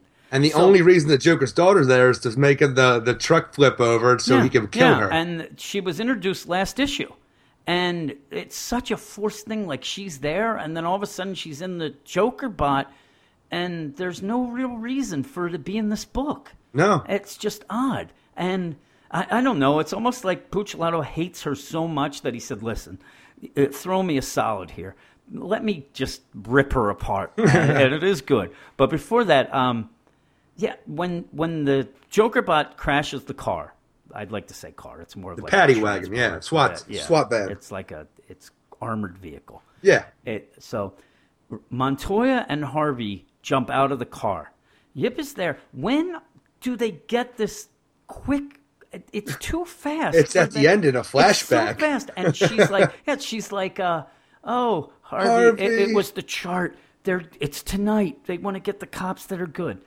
When does he like? But Harvey's a, a heavy set man. Yes, he he moves is. faster than anything because you're you have to believe that he, somehow she gets out of that armored vehicle enough that goes and in fact Well, he drags her out Yeah. somehow. without Montoya seeing Yeah. and she's there and again if you would have also had it in uh, you said to me Montoya was in on it as well and that's how because it makes no sense for Montoya to even go along with this plan Agreed. he almost makes it seem like he's like okay now you're in with me because you no she didn't do anything he's the one who looks like he killed her Yeah. and remember, she's like, "I want names. I want to, boom." And it just, it just was odd. And like you said, it just seemed like a rush when we saw that, um, that June sneak peek. Yes. First off, that takes all the the surprise away from any of this. See, you know what's going to happen, so that that kind of kills that. But That's the it thing, just though. seems like It- we had that sneak peek. Oh my god, we got to get it done. It has to happen, and it just seems off. It seems rushed and doesn't seem real. Well, the weirdest part is that we have these sneak peeks, and a lot of them, you know, happen beforehand to get us into the story. Some Mm-hmm. Yeah. take place in the middle, whatever. Yeah, they all have a We had this to get, it. like, you know, to get into the the mindset of what's coming next. Yep. And this sneak peek is the weirdest because right after this, we finally get to the sneak peek. Oh yeah, that wasn't real. Yeah, uh, I, I actually disappointing. I, I didn't mind that only because the sneak peek was like, oh my god, uh, it, it was all that was a huge cliffhanger for the sneak peek. And Gigantic. yeah, then you find it, but again, I don't see how he has the time to do what he does and also formulate this plan that quick that she would be in on it and maybe she wants to die. She said she's already it just why wasn't this plan? Why didn't she just open up to Harvey and say, "Listen, this is what happened. I'm doing this because I." There's no reason. I just I, I want a freaking explanation about why she became like I said she was afraid that she was going to get killed if she didn't go on the take. Uh, well, yeah, But I want the Falcons to have something on her, like Yeah. a sick mother. She needs Yeah. money for a hospital, whatever. Or- uh, kidnapped sister. or give me at something. the end, the big thing is that they're in the office, they're at the, the precinct, and then they're like, oh, and she walks in, bandaged up or whatever, and you realize that this whole time she was just undercover, Yeah. and that's what they wanted to have. But again, I, I said in my little intro, you also have this plan, which has been a slow burn this whole time. You know, these four issues, this circus, this thing, and then it just ends right away. They Yeah, find out the plan. immediately. He calls the thing, and you do see that uh, Key and Alvarez were uh, kind of the first people who were going to get shot. So you're like, Yeah. okay, they're clean, but nothing else. And then you kind of get where you see these guys in jail when they're talking about it at the end, like, yeah, they, they were going to get the clean cops. Those dirty people are going to rot in hell, whatever he says. And you see people doing, and I don't even, that seemed like the Lamort gang anyway. You don't even get like, okay, these were the bad guys. It seems like they- they're just going to continue. It just, it's so odd. The This oddest whole thing, I think was in the whole issue is that we have the Lamort gang uh, infiltrating the Carnival Act, the Yeah. Silk Dancers. Yeah, yeah. And there's a guy behind the scenes talking about what do you mean I'm missing like uh four uh four silk dancers? Yeah. Oh no no, you're only missing one. We have the three are here to replace whatever. Yeah. Okay, get them. Where's that other one? I want to know where the fuck the other silk actually- dancer is and how they're doing their act. I don't know about you, but I wonder where they're getting like he, the guy would be like, "Oh yeah, what, where'd they get these three silk dancers? What are they just walking down the street?" They're You like, "Oh, we silk got the three man?" silk-" No, I probably could. I'm a hell of a dancer. Quakertown comic, come on. but it's just everything seemed weird. And you had the Joker bot, and I'm telling you, I like the Joker bot as the goofy thing it is, and I actually like the concept that Joker's daughter thought, okay, there's a bat robot, there should be a Joker. I don't mind that That's okay, as, a, as a concept. But in here again, it's just rushed and stupid. And I want to point out, I like the art. I like uh, Fernando Blanco's art in general I. through the series. When did Daryl become a woman? Do you remember? He looks like a girl in this. That, I don't that recall that bit. But I'm telling you, you know what he kicked ass with? Joker's daughter. It's one of the best Joker's Yeah, daughter that I have seen, and I really like when they show her in uh, Arkham. She looks pretty hot. Aaron. I like the way the flesh looked over top of hers. It just had a really cool look to it. yeah, yeah, and uh, getting wasn't over that- the top. It was just right there. And getting to that, she jumps out of this thing. And again, what we'll get back to the Joker bot. So the Joker bot's running around, and it's the stupidest, quickest way of getting rid of the Joker bot. They, hey, the Joker bot's running away from me, so it must not be ready. Uh, give me a scan. Up oh, the uh, power core. It's not, you know, it's it's, not overheating. stable, yeah. Okay, microwave. Ba boom. And, uh, and it won't cause much damage because of the outer armor. I'm like, Supposedly. that is convenient. And uh, Joker's daughter gets thrown out, and she's like starts yelling at the Batbot. I'll give her. She has balls. Yeah. She's yelling at him, and then that's when I said Buccellato just basically he has sat on the sidelines with all these books with this goddamn Joker's daughter, and he's wanted to take a swing at her, and he says, "You're not the Joker. You're not his legacy. You're just a crazy kid who bought himself brought, bought herself a ticket to Arkham. Hate to break it to you, but you're not cut out for Gotham." And then he slaps her, and I Oh my it. god, he backhands Yeah, her I- freaking. I think he just broke her fucking jaw. Yeah, and again, where's the controversy, here? When do we allow robot on girl crime? That I don't know I that's allow it all the domestic violence. What would you call that? But yeah, people are upset about that freaking Rafael Albuquerque uh, variant cover. Where is the controversy here? Tell me. Well, we have to create it. We got to make this news now. but again, there, Joker's daughter gets sent to Arkham. I got There a problem though. Before we move on with Okay. that, when uh, Joker's daughter's still in the Joker bot, Yeah, and Jim Gordon's fighting her, yeah, she has at one point where she stops and says, "I'm here for the jailbreak." yeah. Was I- there a jailbreak? Because No. I don't remember a goddamn No, I- jailbreak. I, again, I think some things were skipped and gone. But I do like when they show when he scans it and she's inside. It was an awesome Yeah. panel. I like that. I like the thermal at the end when he comes in with the Lamort gang when he takes the EMP and knocks out all the lights. Yeah. Comes in with the thermal. Bit. It looked awesome. Yeah, that was good. Like I said, I like the art. I like the colors. Um, but yeah, at the end you get a pretty much to me a lame scene with just Gordon and Bullock talking. Actually, that's my favorite part of but the book. it, it's it's not bad. But again, it's one of those where that's the way you have to tie things up when you don't have enough time. You That's have guys just crumbles. standing there talking about, hey, what happened to your partner? Ah, she's there. You know, it ended up the way we planned. And Get a better haircut. yeah, yeah, and you know, he wants him to get a better haircut. I can't believe you're Batman. Neither can I. The end. And next uh, month is Justice League, and also Tomasi joins the book. I look forward jumps on the book. I do too. And I'm telling you, this whole run, you aren't as big a fan as I was. You No. said that you were. It was kind of you know so-so for you.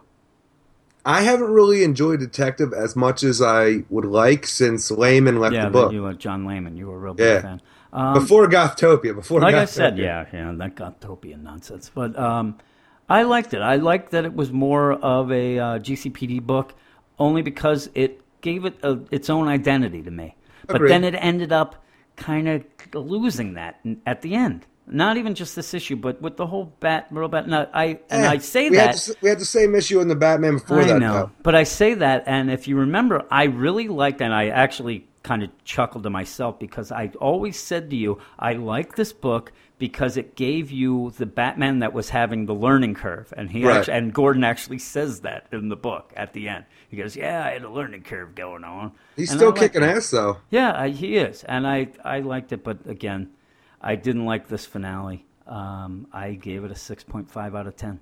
I'm saying I gotta uh, give it to him because they actually have Batman going up against a you know Gotham villain like Joker's. And Joker's daughter's not a great villain, but every other book, well, we got Mister Bloom. Oh well, and, you know what? I want to. I'm going to interrupt you one second.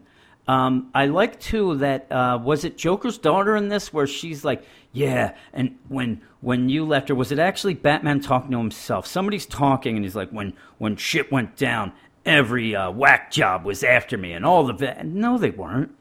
You know what I mean? Like he says something, and he's like, you know, every whack uh, whack job is after me, and I'm like, yeah, no. Yeah, you haven't gone up against anybody except for two bit thugs. Yeah, that's it's weird. That whole thing through this whole Batman in general, where are all the big villains? Where are they to step up and say, you know what, you're not Batman? Give me some Even that, I said I thought that it would be great if, say, anybody stepped up and basically said, listen, you want to be, you're not Batman. We know Batman, and this is bullshit.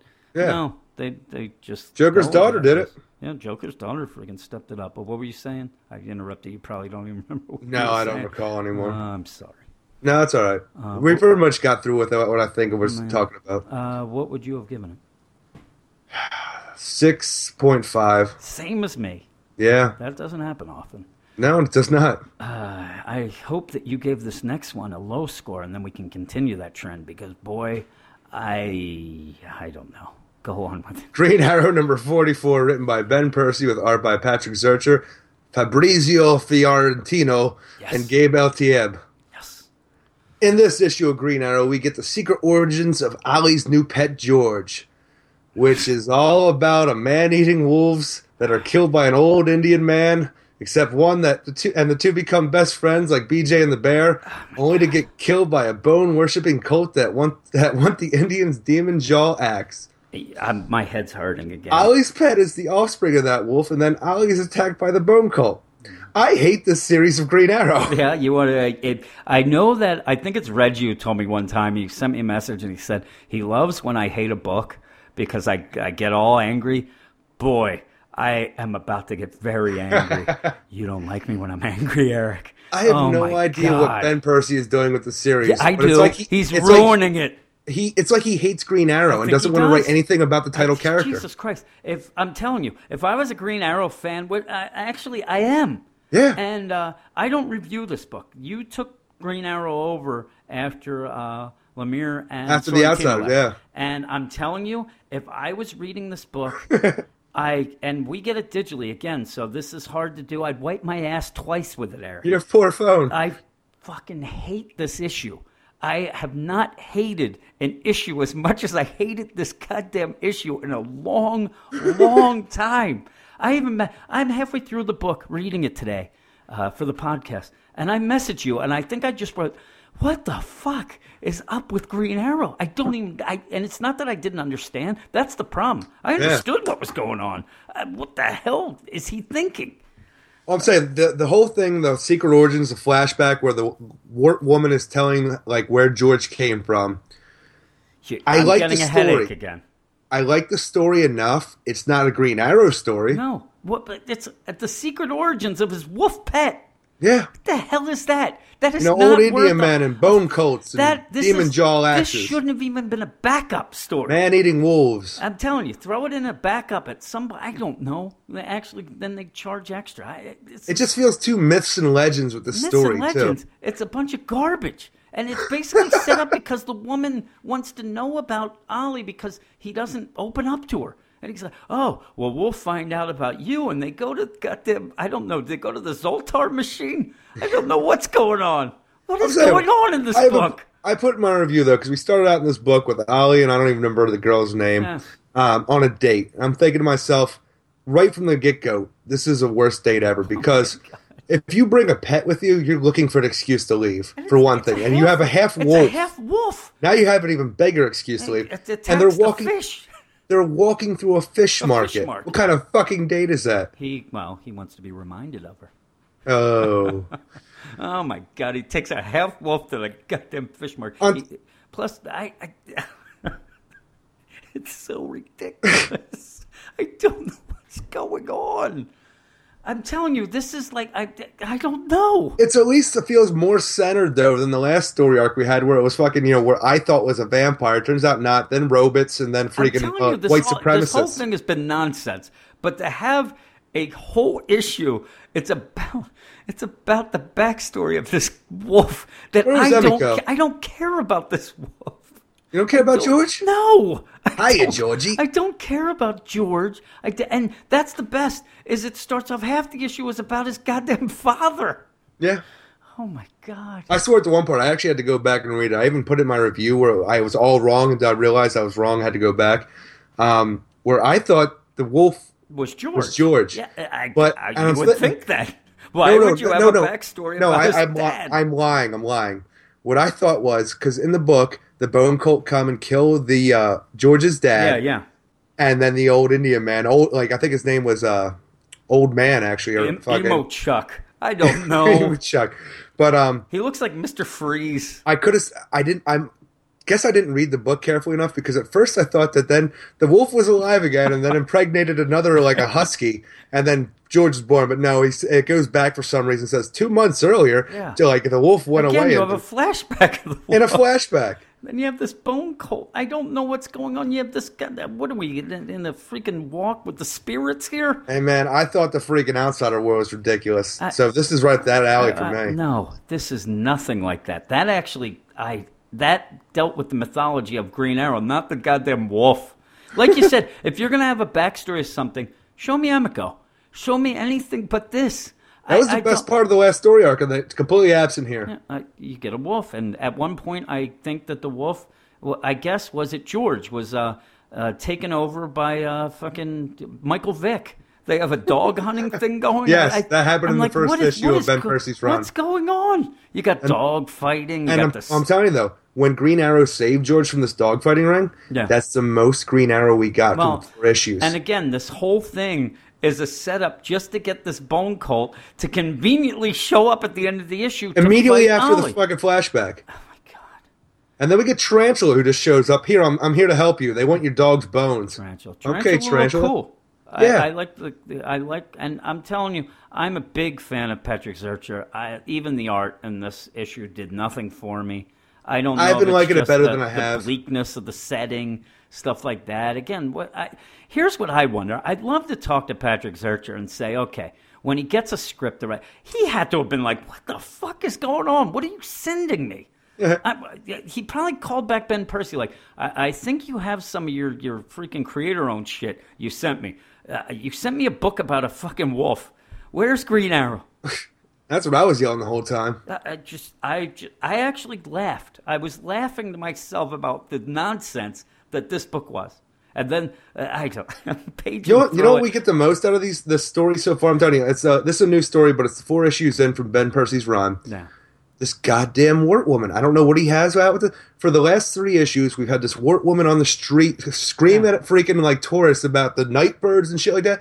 And I don't know what happened between the last issue and this. She's moving up in the world a little bit. She's got her own business now. She's telling fucking she's dog whispering. I, You know what's I don't like this wart I'm looking at that. Ollie was on his date with a Green Arrow shirt. What a douchebag! Do you see that? He's got the Green Arrow hoodie underneath his coat. What a Didn't even see it. That's his. That's his signature move. hey, baby, I'm not Green Arrow, but I wear the shirt, and I what a. It, this whole thing is a bunch of pooey. I did Yeah, like the it- look at Tarantula though, and also the funny thing is too. I'm telling you, I'm not. A, I'm not a rightist, Eric. But Oh, no. when when Tarantula shows up, at but you can call me Tarantula. That actually to me should have been the that it. That should have been the cliffhanger right there. Agreed. And oh, but you get a bunch of other. like what is going on? Oh my goodness. Oh God, Ben Percy, just quit, please. I, I don't like to be mean, or do I? But no, I, I, it just this this issue was probably one of the worst issues I've read. I agree. I'm saying the whole year. big, the biggest problem I had, besides for the whole, you know, secret origin of George, is like Oh. it has to do with this bone cult who immediately show up at the right as soon as the flashback is over. It's so convenient. There's no build up at all. It's just random and it's bad writing. And, yeah, are you are, are you supposed to get the idea that this wart lady kind of like influenced this and No, wanted that? absolutely no, I know. I'm trying to. I'm grabbing for anything. It's so stupid. Like you said, it's so convenient at the. Oh my god, I don't even want to talk about it anymore. I'm you have anything call- else? I'm going to start calling this book Wart Lady because it's not a Green Arrow book. Yeah, it's not. What what's going on? It's not a Green Arrow book. That's plain and simple. Uh, if you're a Green Arrow fan and you like this book, I, I'll slap you right in the face. I'm actually curious to know what the fucking uh, the roundup says about this. But I gave this a four out of ten. I would have given it a two. And I'm looking at the roundup. We have Green Arrow, six reviews, an aggregate score of 5.7, and it goes from an 8. Oh, God. Who's giving this an 8? I'm not even going to mention. You can go to Comic Roundup and laugh with me. But it goes down quickly. It goes down to uh, a 4 from you and also Comic Resources. Uh, even Comic Resources, where the 4 says is a decent enough read. No, it isn't. It's terrible. Hey, for what it is, I'm telling you, if this wasn't a Green Arrow Can book and it was it something is? else, what it is. What it is. Um, if it wasn't a Green Arrow book, if it was But something it else, is. it's a Green Arrow book, so I don't even want to hear anymore. It was a bunch of nonsense. It, it, I don't know. Is he just? Does he want to turn this into a horror comic? And he's like desperately trying. Also, who puts maple syrup in their coffee here? Is he a Weirdos. communist or a Canadian? Fucking Canadians. I put that in my Well, he did spend a lot of time out in the Yukon. Maple syrup in his coffee. That's when I knew something was up. ah, yes. Let's uh, move on, Eric, because that is the end of the first segment. And you know what's great?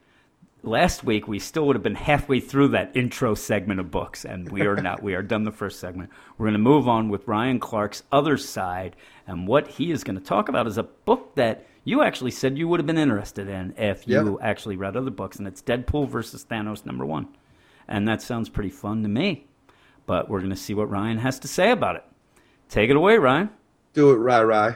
the 29th weekly edition of The Other Side. I am, as always, your host, Ryan Brightest Daycare Clark, and I'm coming to you this week with Deadpool vs. Thanos number one, written by Tim Seeley with art by Elmo Bondoc. Um, now, do you want more of the Deadpool versus books that Marvel puts out? Did you think that Deadpool wasn't really dead? Are you a fan of Mexican food?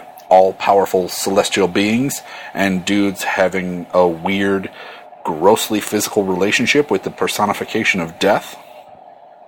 If you answered no to any of those questions, I'm sorry, but this book is still happening regardless. Tim Seeley does a great job at writing Thanos, and Elmo Bondoc uh, does very good work in giving Deadpool and Thanos both very diverse looks. And in the story of this book, though, is where things will probably be a make or break kind of point for most readers. Uh, Deadpool has developed over the years a relationship with death. If you're saying, of course he has, he dies and comes back to life all the time. He's functionally immortal, you eggplant. First of all, don't be rude. And second of all, I mean that Deadpool gets icky with death, like a romanticized version of necrophilia, if that's even possible. So when something happens and everyone everywhere is unable to die, Deadpool and Death are unable to meet up for their awkward bone zone moment. Get it? Bone. Because death is a skeleton. Never mind. So Deadpool hatches a harebrained scheme to go into space via some assistance from his old pal Cable to confront Thanos, kill him, and then through that reunite with Death. Bow chicka bow wow, but not. Thanos is far from easy prey. This book has a lot of good humor, which I think everyone has come to expect from any and all things Deadpool. If you didn't laugh at least once at that new Deadpool movie trailer, you're dead inside. And Elmo's artwork is really solid, though with a name like Elmo, I would expect his art to tickle me more. Sorry, I'm not sorry. I love Deadpool, and even though he's the second biggest workhorse for Marvel, Wolverine being number one, bub, these Deadpool versus books really haven't worn too thin for me in particular. I think that there will come a time, most likely soon, when the overuse of Deadpool will come back to bite Marvel, uh, but that time is definitely not now, um, because at least for the time being, they have a decent near top tier character in Thanos and others still available to throw at the Merc with a mouth. Uh, so basically, my recommendation is to go read anything Deadpool, specifically this, but really anything. It's all fun, bloody, silly, always a bit perverse and, and goofy, uh, but you always know what you're getting when you're when you're getting into a Deadpool book. And the first issue of this ser- series uh, really was a fun and interesting read that hit all of those notes in a Deadpool story for me. Uh, my main, really only complaint in this is that the Black Talon character feels more like a caricature, or more or less really a parody, than a real human being involved in the story.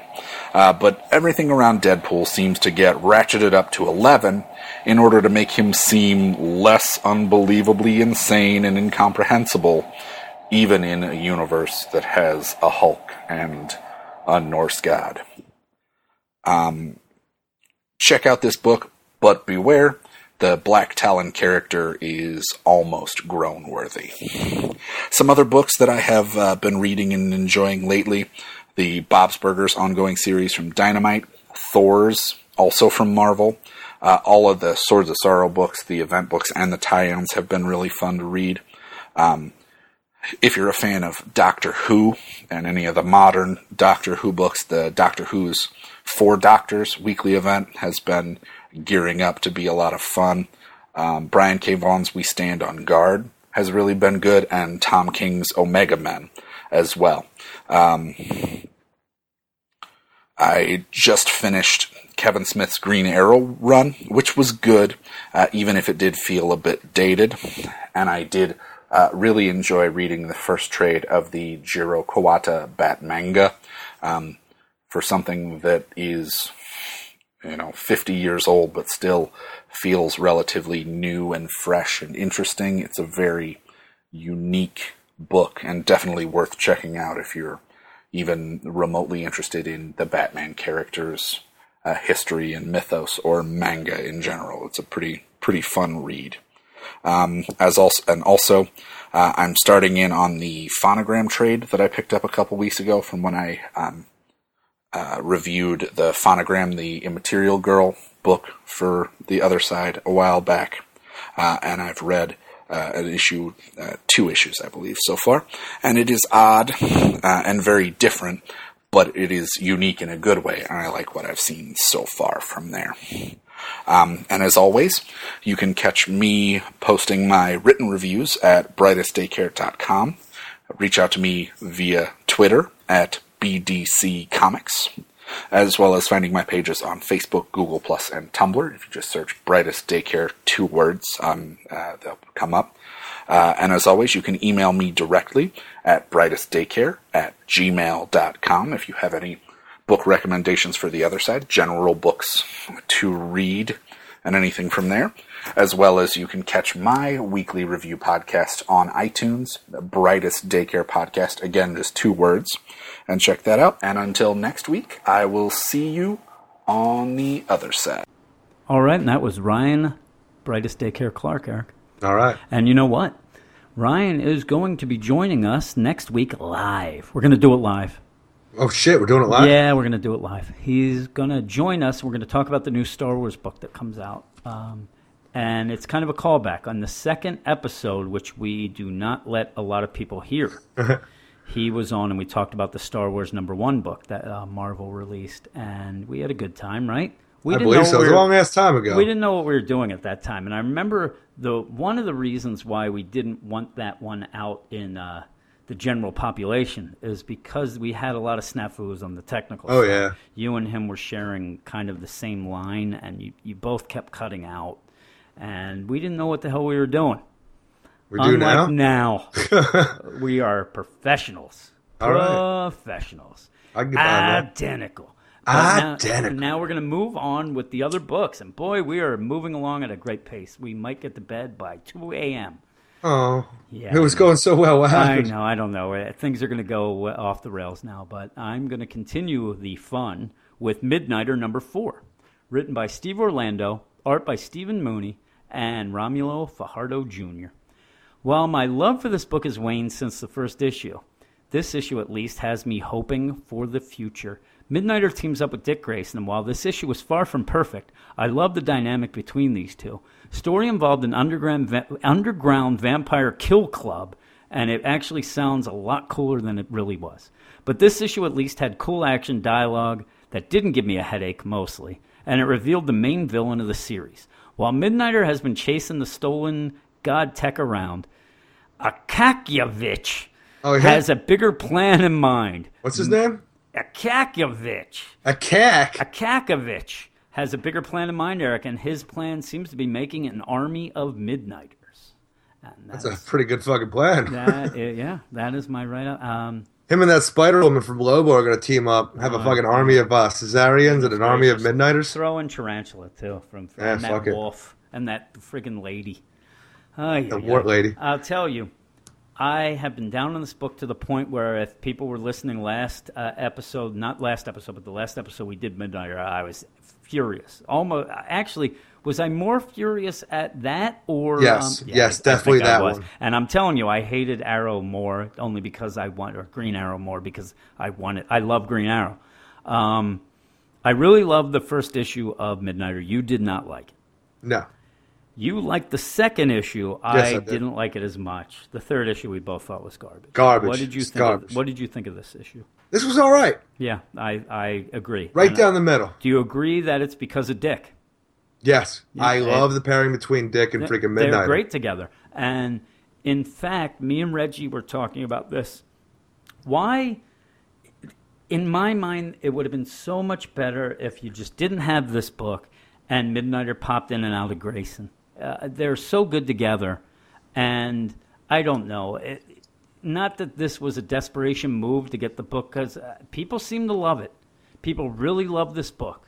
I don't think I so am- in sales. I have not been one of the people. I'm I'm saying mostly um, reviewers, and we had mentioned this last uh, time we talked about Midnighter. I have a feeling that because Midnighter is a gay hero, Yep. people are afraid to say anything about it. Uh, people were loving last issue, and like we said, it was Oh, garbage. God, I that it was awful. And this issue, it was better.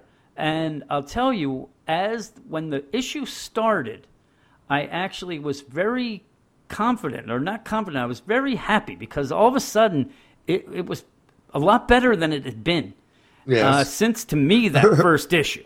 okay. And I didn't even mind the dialogue. The dialogue was not that bad That was to me. clunky as and you said it was clunky, and I said that I didn't know. I even thought to myself, I didn't know if the dialogue was clunky or if it was because they were speaking in this half English with this Russian accent.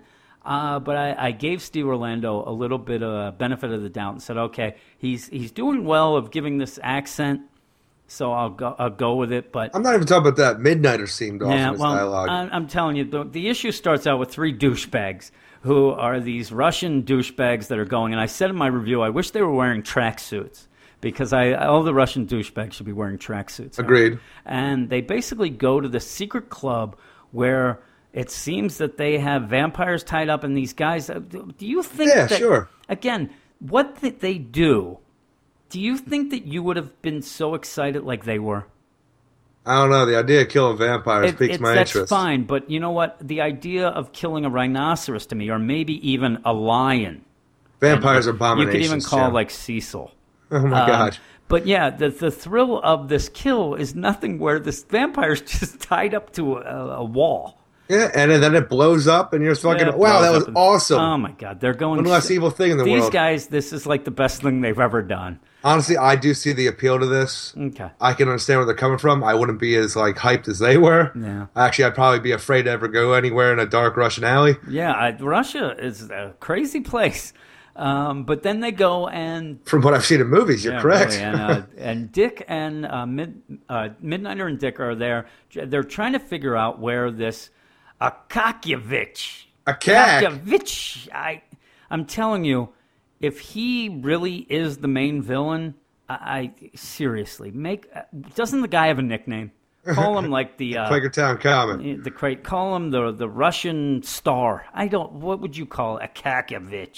Ivan Drago. Exactly. Call him that. Call him Drago. Something. This is the worst name for a villain. It's it, it certainly doesn't roll off the tip of your tongue. Oh, we talked about it before the podcast. Is like, do you know the the Yeah, bad guy in Midnight? I'm like, nope, Nope. I actually And- gave up. I saw the all the letters together. I'm like, nope, not even gonna try. So they're there, and again, I really, really like the back and forth between uh, Dick and Midnighter. It's a they're really good together. Uh, but then they head off. These douchebags are now enjoying a sauna. Because that's what you do. Yeah, and You get naked me- with dudes. I don't me- know. Now, I I said in my review, and I said in my notes even here. Um, I I like this book um, because, or when I like it, I like the the fact that um, uh, Steve Orlando. I'm off now. Steve Orlando really is. He's really good with um with set pieces. He, they really have a lot of cool set pieces, and this is cool. But to me, it's just a way to get the shirts off the guys. Oh, definitely. and they show up, and then So, it, it, I was gonna say to you, why would Dick and Midnighter show up to this bathhouse in towels? I don't. They're trying it. to get some information. They just want, yeah, really. They walk in. It's not like they're undercover. They walk in to start a fight. They're in towels, uh, but it, it's a decent fight. Uh, You know what I mean? It's it's okay. Yeah, the towels are secure. The problem is, and I had this issue throughout this whole issue, is that Stephen Mooney's art. Now, also on an aside, there is a problem with this book. That why has there been three artists in four issues? You have That's ACO, who seems to be the main artist because he's been on two, but this this month we have Stephen Mooney, and the the fight's a little confusing because everybody in this bathhouse looks alike. They might They as well all all have the the spiral technology because I can't tell any, Yeah, anybody I apart can't. from one they another. They all look the same. And again, I'd love. There's a point where I believe Midnighter is about to stab himself in the back. It looks like it. I'm like these guys look exactly the same.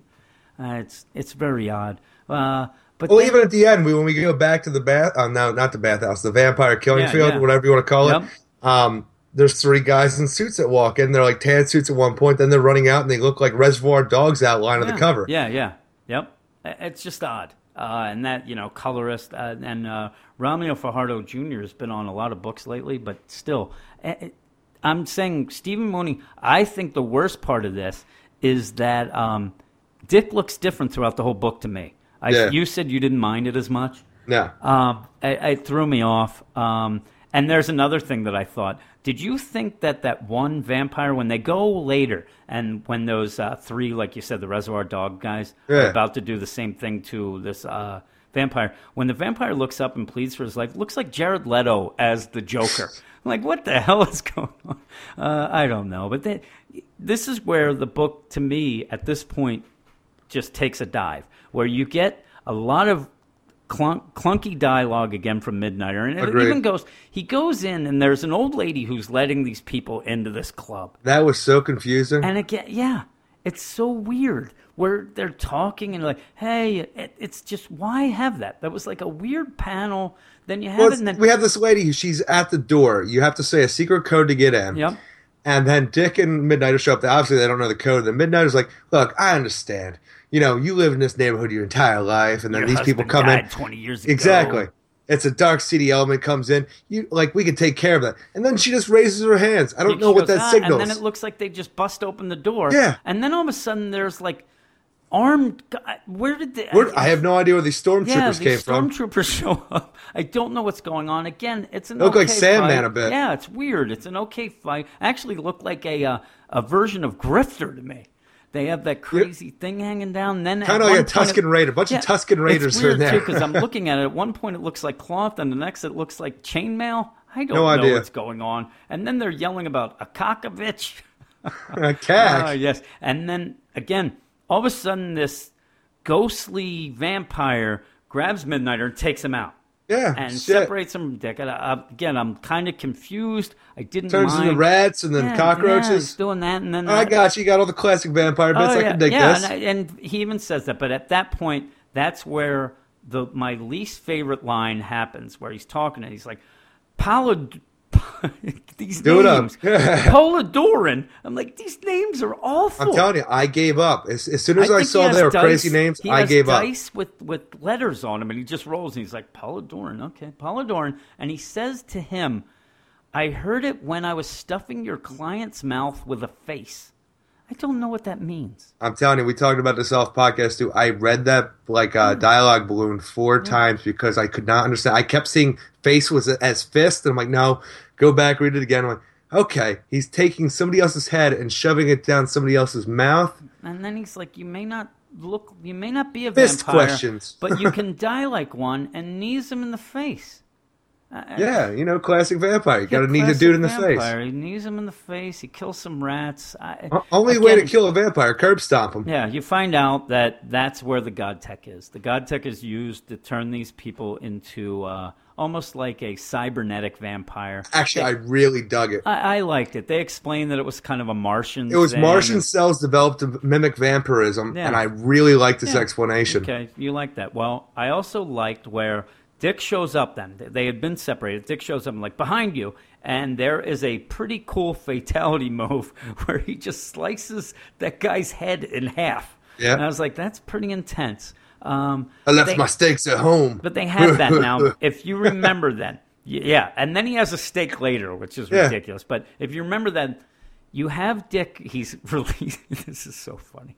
He's releasing the vampires. All of a sudden, there's like a trillion of them. I thought there was one, but there's There's like three. in this panel. There's four, Oh, and really? then they seem to all be grabbing stakes and They are- stake themselves. are they going to stake themselves? And Yeah. Dick is like just rubbing their backs, and then the ones like He was rubbing their shoulders. so weird, and then the ones like pleading with him, and then he's sad, and then Dick looks like he's Puerto Rican. All of a sudden, I don't know what's going on. Uh, but then he gets a hold, or uh, Marina calls uh, Midnighter. Marina's the girl from issue number two. Oh, where- yeah, yeah, yeah. And again, I was confused of who called who. I didn't understand what was going on. She's laying in her cell, look like a guy, and then uh, he he says like weird thing. I'm in Russian chasing garden tech to its source. There were sort of vampires. You called me. Uh, What? And then still don't think that's a thing. Flying solo.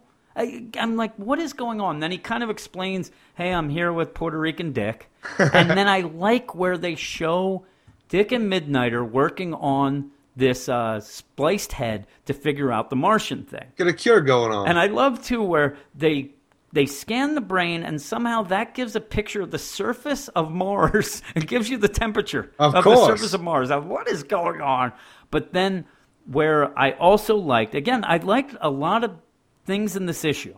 I liked where um, Dick is actually it's Dick. He's a good guy. I said Yeah. all along his superpower is being a, a good guy. He wants to try to save these people. Unfortunately, you can't. It's uh, tech that's been booby trapped. They say I don't understand, but they they just melt.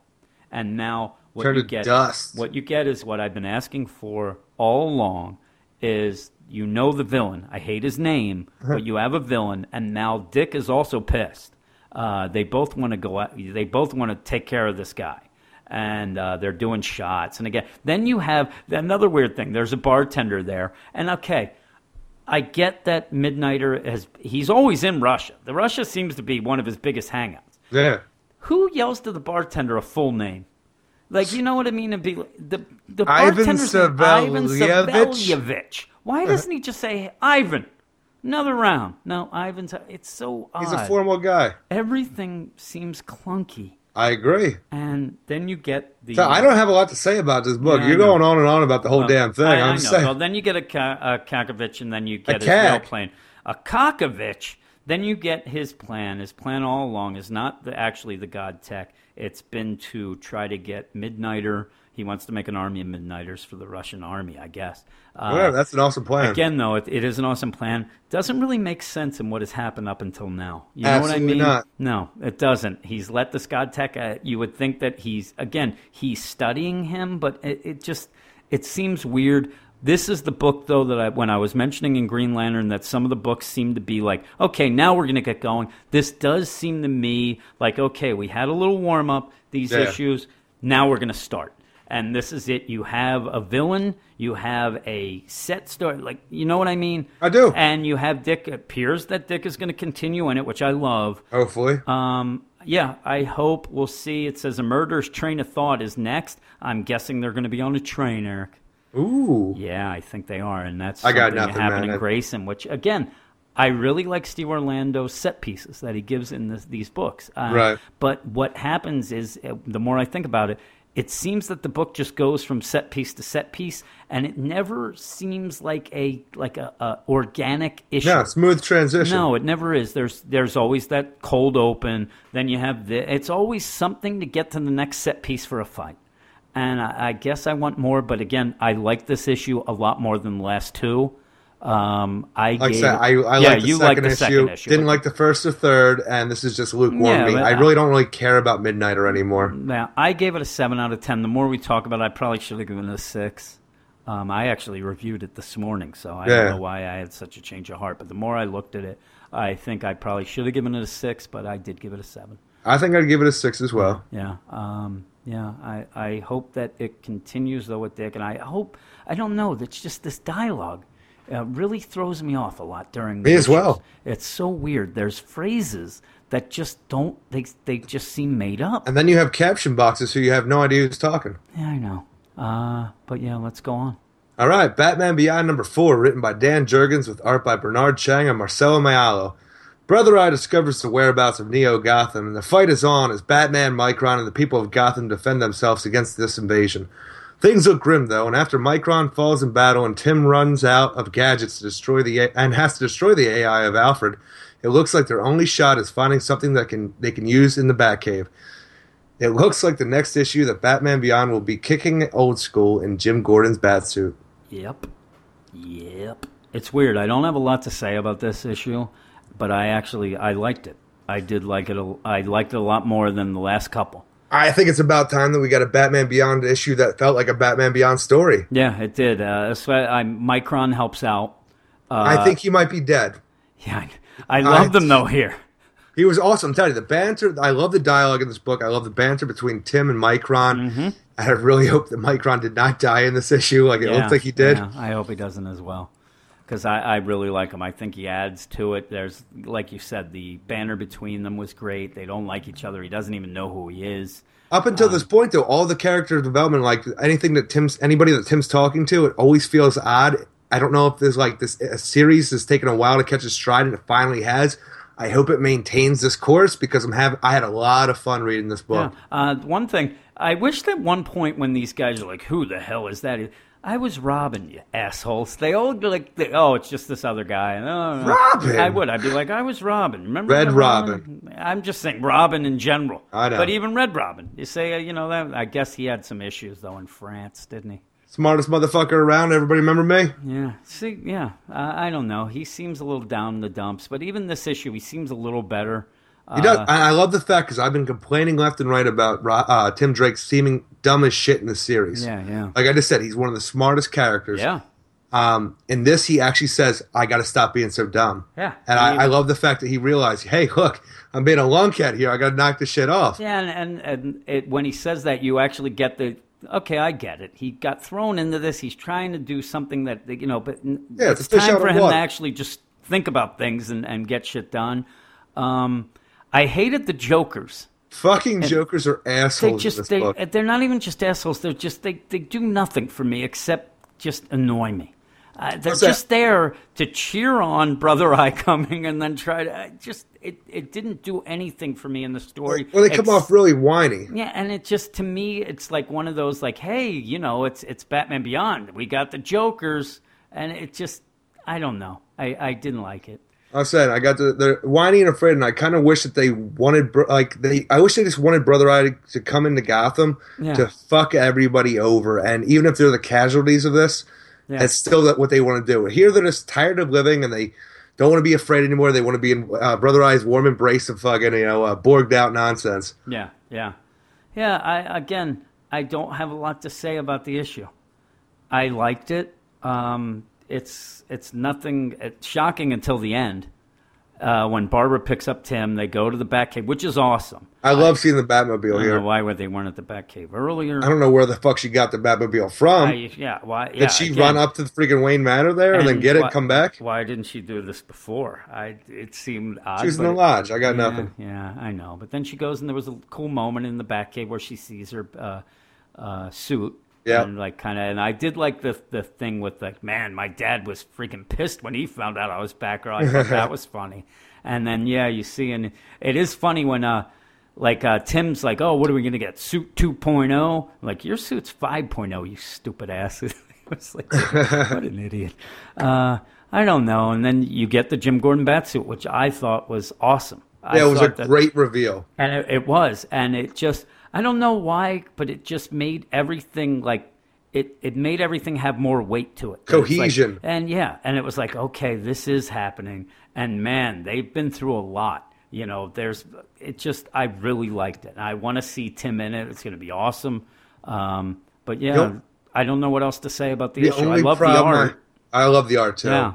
And I'm sorry, I love Marcel Mayal was able to infuse a little bit more color in yeah, this the issue colors are awesome. due to the battle going on Yep. because I think Yeah. it really upped the scale of this book. Yeah, yeah. Dude really needs to be allowed to cut loose every now and I mean, again. yeah, he proved you wrong.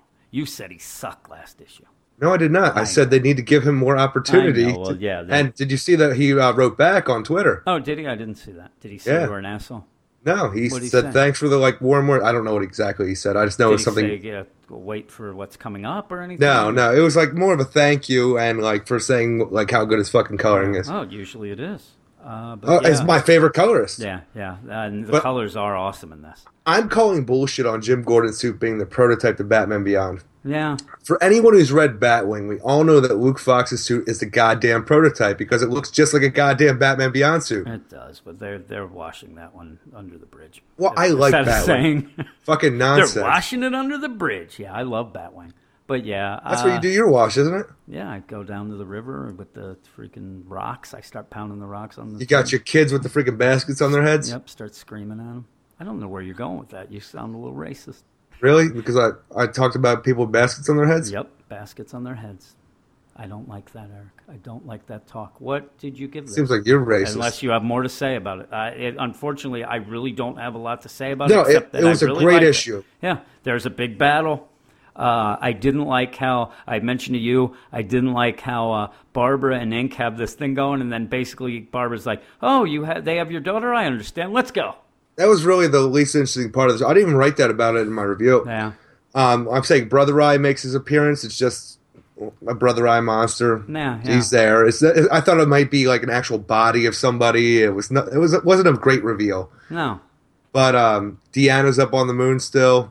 yeah, Shit's yeah. going on. Nothing really goes on with that, so I even cut it out in my review uh, review Well, entirely. Yeah, and there's even that like, oh, you're gonna kill me now? No, I'm gonna wait for your mother to watch. I'm like, that is convenient. Yes. You know, yeah, that's gonna go really well. But yeah, uh, Yeah, I feel bad too because uh, when I was reading this book, I thought about Reggie the entire time because I was pretty sure that he cut his this book off his yeah, pull list yeah. last issue. Finally, it was really good. Exactly. Yeah. I mean, I'm not saying it was perfect, but it was the best issue I think. Yeah, so far, Uh, eight would- point out of ten Yeah, I would have given an 8.5 as well. We're really cohesion tonight. on sync. The Quakertown brothers, Quakertown boys, isn't that what he Uh, said? yeah, the boys. Ah, the Quicktown Boys. All right, I'm going to move on with a book that I love, Lobo number 10, written by Cullen Bunn and Frank Barbiere, art by Robson Rocha, Matt Banning, Daniel Henriques, Cam Smith, and Blond. The Sinestro Rising crossover begins, and this is my favorite issue of Lobo to date. I know that someone may yell about continuity on this podcast, but this Spoilers. is the DCU, and I love it. Lobo goes after the Indigo tribe, and shit gets real. And then after talking with Sinestro, he goes after the Red Lanterns, and shit gets realer all over again. I never expected to have known lanterns. I never expected to have known lanterns die in this story, but Cullen Bunn and Frank Barbiere go there, and the story is that much better because of it. I love the action, the art, and just wish that those fans who are staying away from this new Lobo would give this issue and the annual before it a chance. Don't forget Sinestro. Yeah, and I I love this book. I know that you didn't read. like it as much as me. No, Um, but man, I love that. And I'll tell you, I didn't read all of Red Lanterns, and uh, you're more Lord of the Lantern had- guy. So me going into this is just i I'm going in as a Lobo book, you know, with the crossover with Sinestro, of Yeah. course. But this is just to me a Lobo book, and I'm telling you, I have read ten issues now of Lobo in an annual. I deserve this issue, Eric, because this book has been a mess uh, up until this past couple issues in that annual. It, it's been really bad, and this if this is what they started with, if this was issue number one, that they said, okay, we're going to start off with a bang. We're going to have. some- I think that this book would be at a better place right now, and have so many more fans because this is more. Uh, I d- again, I'm not even a fan of the old Lobo. I don't have much of a history with you know the old Yeah. Lobo, but this Lobo is kick ass. He is kick ass. I love the dialogue that he has with himself. I love everything that happens in this issue, and whether continuity be damned, Eric, because I you thought loving the great. DCU out of it. Didn't just spend half of the last podcast bitching about it? No, no, I was mad at DC with how they treat it. Oh, no, I love it. Uh, he goes to the uh, go to the Indigo tribe, and again, you're starting this this Sinestro Rising. You only know that you know he's there. He's almost he's Sinestro's bounty hunter. Yep. he's going to go after. I had no idea really what was going on, what he was going to do. No, I had no going on. idea. So you start off with the Indigo tribe, and I thought to myself that that's kind of weird. So I you thought the get same that, thing. and you have Indigo One. You kind of you get a um, a bit of a background of the Indigo tribe, which I didn't mind. That was pretty Yeah. cool. And then basically shit goes. So they are wrong. the freaking uh, core that are least known to people. yeah. And I thought, and again, even as I'm reading it. And before it continues, I thought, "Oh, this that's kind of lame. They're going to go to the Indigo tribe." But uh, yeah, all of a sudden, Munk comes out of nowhere, freaking. I don't know what cut happened. I don't know what happened to him. Um, are we to believe that maybe he's already been fighting Lobo? Because I don't. Oh, think yeah, he did. No, no, he think that was. that's what it was. And Oh, then uh, he definitely. follows him because it seemed as if, you know, Lobo was just there to get Indigo One. But yeah, no, I absolutely not. No, so- freaking uh, Lobo had already cut off his hand with his ring off his attached. Okay. and he Oh, he yeah, reverted yeah, back you're to his killer self. You're right. Yeah, I got you. Now I uh, see. I didn't even that that went way beyond me. I'm an idiot, but yeah, I get it now. So he gets it. That's what's weird. And my theory was that Sinestro just wanted to collect a ring uh, of every color. Now I, I agree with you that he Oh, he wants has to take he has hands of a lot of Indigo Yeah, yeah, I know. He does have a, a bunch of other hands as well. Yeah. But again, he's got Indigo One there. He's going to attack her. And I thought, again, you want to see badass. It's when he just has the sack and he just, boom, hands, Hands. rings all over. I don't know why he's showing them to Indigo One. It's Fear odd, tactic. But it was pretty kick ass. And you got a blue ring. I'm looking at it now. You got an indigo. You got a couple blue. You have a yellow, which is odd. You have a orange, which is odd again. I again, these might be just miscolored because it looks like there's two oranges. Uh, whatever. But See, at that like- point, I just I didn't know if I didn't take notice of the color. I just figured they were all Indigo tribe. Yeah, no, no. There's all sorts of colors. So obviously, there's no green, uh, from what I see. Uh, actually, maybe I don't know. It's there are some odd colors there, but uh, again, he's going to attack uh, Indigo One, and I thought that this battle was awesome, and it was awesome not because of what Lobo does at first, but it's what Indigo One does. She puts an Indigo ring on on Lobo. It was amazing. And it's awesome. And before it could take hold, he just bites his goddamn finger off. You And are hardcore, dude. yeah, and it's just boom. He bites off that. He fights her, and the whole time I'm like, she's gonna teleport. They they have That- you that's know- their thing. Yeah, That's that's, what what, I'm they do. saying. That's what they do. And I'm just waiting, and and yes, she teleports out. So he goes back to Lobo, and Lobo, you said he seemed more pissed. I just thought he was like, ah, whatever, we'll get there. He has a ring. He wants Indigo One dead. you mean Um, Sinestro, uh, Sinestro. What did I say? Lobo? Oh, I'm sorry. Lobo goes back to Sinestro, and yeah, they have a little talk. But again, it's just set up to get him to the next. I know. round. I th- I think it's amazing though because we have this whole command center. It seems for Sinestro because Yeah. he is really planning on policing the universe. And Yeah. what I got from this book is that he doesn't want any other lanterns interfering with his work. So he Yeah, has that- Lobo out there just destroying everyone Yep. else out Yeah, there. Yeah, and uh, the next thing, And I want their rings as Yes. proof. And the next thing, he goes after the Red Lanterns, and he heads there, and you have Bleez and Rankorr, Yep. and uh, Who Bleez should be the off- only two Red Lanterns left? Yeah, so you have that, and Rankorr Dex-Starr. and Rankorr attacks, and basically it's so good because uh, Lobo's in his ship, And Rankorr's like, "Why don't you fight me like a man?" And Lobo's like, "Fuck it." He jumps let's out. go. They start fighting, and I like the point because I even thought it was a, a weird thing with the indigo ring going on Lobo because he definitely to me seems like he would be a Red Lantern. It would have been one of those things where the it would have been cool to the, the Red Lantern ring to go on Lobo for him to have to fight that because that's Right. more of what he is. But you already had that game, so you're not going to do that again. Throughout this issue, we have little talks. Like we have the, the Indigo Tribe ring going on Lobo Yep. because he is a killer. Yeah. This thing is supposed to suppress his It's emotion and make him emotion. exactly. He is a perfect candidate for the Yep. Indigo Tribe in my mind. And then we go back to Sinestro, and he's like, "You would make a great Yep. Fear Lantern." and I'm you, like, you "Yeah, think that's going to continue throughout every ring? They're gonna... And then I'm telling you, he fights the Red Lanterns, and he has a lot of rage in his heart. He would make a great rage. I'm telling you, yeah. Lobo seems to fit every spectrum Yeah. to a degree, Well- and I think that uh, that's somehow going to work into that. It's going to be Well, amazing. I actually thought, wouldn't it be weird if that's how where that missing white ring comes in? That it Maybe. goes on Lobo because he can tap all of them. And I That'd mean, be amazing. tap. Yeah, it would be. But uh, they're fighting. Rankorr and Lobo are fighting. What I love is that he actually doesn't win because he's stronger or more. He wins because he's a dickhead who He's cheats. ruthless, yeah. and that's what he does. That's it's so good. He impales And Rankorr in the he- fucking nose of his he- ship. Yeah, he impales him, and it's so I, I actually uh, it shocked me. Shocked, It man. really did. And again, Munk, uh, Munk is died. dead. It didn't shock me as much. When Rankorr died, I was like, "Holy crap! Really?" And Well, I thought, it's- it's "Man, weird, this too, is weird that you wouldn't think that this book would have that much of a play that it would do that." Well, I'm saying before um, Guy Gar like Charles Soule took over Red Lanterns and made Yeah. Guy Gardner the Star.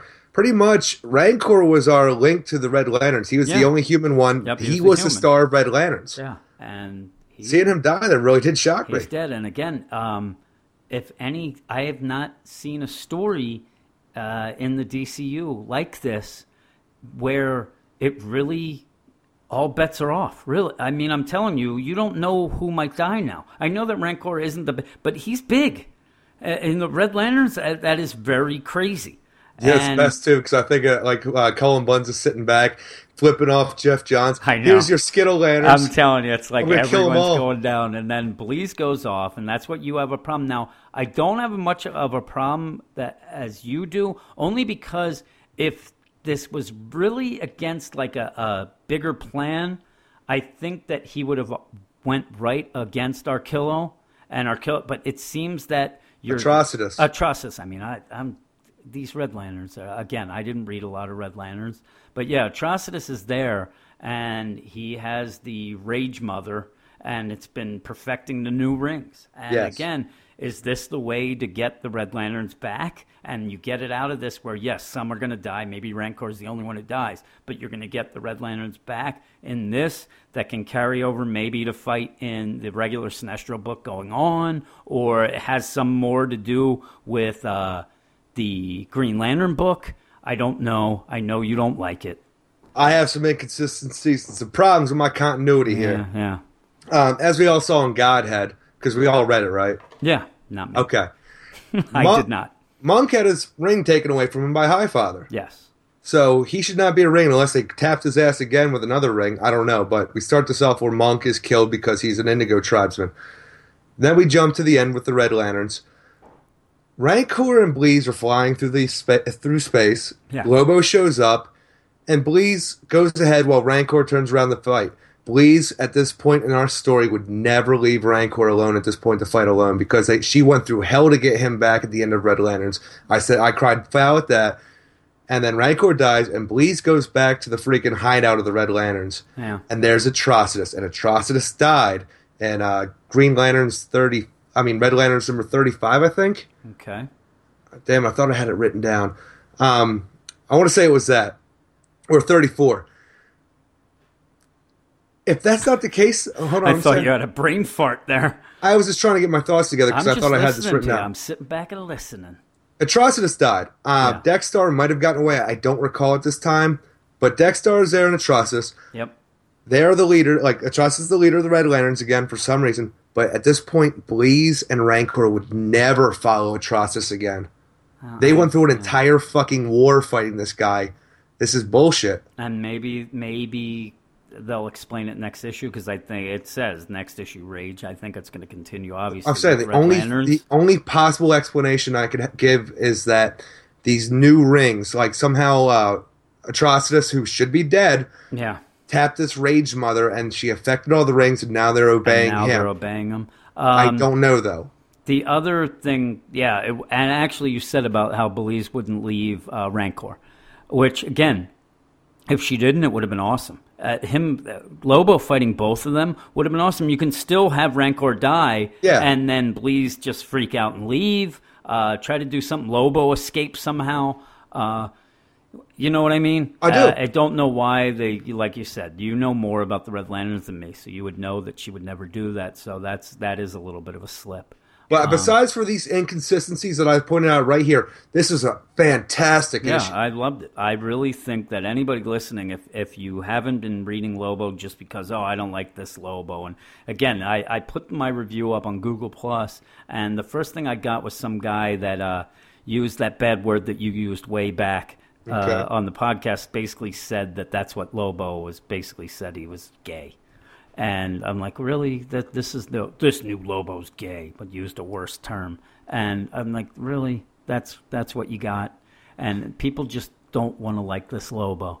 And I think that they know that, and they're really even the look. The look is changing I bet, back yeah. to the yeah. His hair is all over. I said in my review, I think that the universe ran out of moose because his hair is all over the place. He's got the long sideburns. He doesn't look like that crazy thing and, and that started the the whole series. Uh, I really Emo it. Lobo. Yeah, and I really don't know how somebody could read this unless they have issues like you do with the continuity. I'm saying, that you even with the continuity, and I can get over it. it. Yeah, it's it's such a good action filled comic. I Especially if they explain it to me in the next issue. and yeah, and I'm telling you, going into this week, uh, even at, like months ago, if you said, you know what, there's going to be a week on this podcast where you're going to talk and you're going to say that Lobo was your favorite issue of the week, I would have said you're crazy. Eh. You, what you crazy? but yeah, I I loved it. Uh, I gave it a nine point three. Um, I probably would have given it an 8.5. Yeah, I, I really liked it. But yeah, um, oh, and uh, I didn't mention it. I loved uh, Robinson Rocha's art. I thought Yeah, it was the whole book looks and fantastic He well. had one, two, three, like four, three or four inkers, and I it didn't matter. Everything looked great. I think all the characters looked awesome. Uh, I didn't have a problem with any of the art whatsoever. I really liked that, and I love the colors. And it's one of those where you're going to continue on if you keep going with different uh, lanterns. Yeah. you're going to have these crazy colors and stuff like that. Uh, which I do want to mention. I saw on Cullen Bunn's Twitter that uh, the Blue Lanterns are coming up, and he said Saint Walker is not safe. Oh, shit. And I'm like, is he just riling people up? But who knows now? I Yeah. don't know if he's just been given like they said, okay, Thin it's out the herd. It's this new DCU anyway that we it doesn't matter. Let's go. You can do whatever you want. Who knows? Uh, and I love that. I love that you're going to get issues. I hate this DCU have no- I know, but again, you're getting cool stories. Um, who knows when the Blue Lanterns are ever going to be relevant again, or even like you said, the Red Lanterns. You have no idea. But yeah, uh, we're going to move on, Eric, because it is now time for the scourge of every listener, Heh. and it is the Flash reviews. All right, and I'm first up with Injustice Year 4, number 18. This issue continues the problem I've had with Year 4 all along inconsistency. While I love seeing Aquaman and Mera fight Poseidon, the fight kept getting interrupted for a bunch of nonsense. We do get a hint that someone bigger is behind Ares' plan, and I think it might be Darkseid, Eric. Darkseid. It Darkseid. In the end, the only reason to buy this issue is to see Aquaman use his finishing move from the game on the God of the Sea. Uh. and I gave this issue a 6.8 out of 10. Ooh. Next up, we got Batman 66, number 68. Scarecrow makes his debut into the world of Batman 66. The villain looks great. We have an excellent shout outs to Batman Begins and Arkham Knight, but the overall Scarecrow debut is a little weak in how Batman and Robin defeat the villain in the single issue arc. 6.8 out of 10. All right, we're going to finish up this very abbreviated flash review Yeah. with Batman Arkham Knight number 29. This book continues being one of my favorites out today, and it starts with Barbara and Tim going on a date and ends with the two of them getting kicked out of the theater for talking too much. Barbara's actually on the phone with Batman, and people get pissed. Bitch. And Batman coming face to face with Calendar Man. While that doesn't seem like something the Dark Knight can't handle, Julian has brought a friend, Eric, Solomon Grundy. Ooh. Peter J. Tomasi and Viktor Bogdanovic have another killer start to a new arc, and I gave this issue a 9.2 out of 10. And that's it, Eric. That's Flash Reviews. Boosh. That's, man, we're really cruising, and we'll be back in a minute.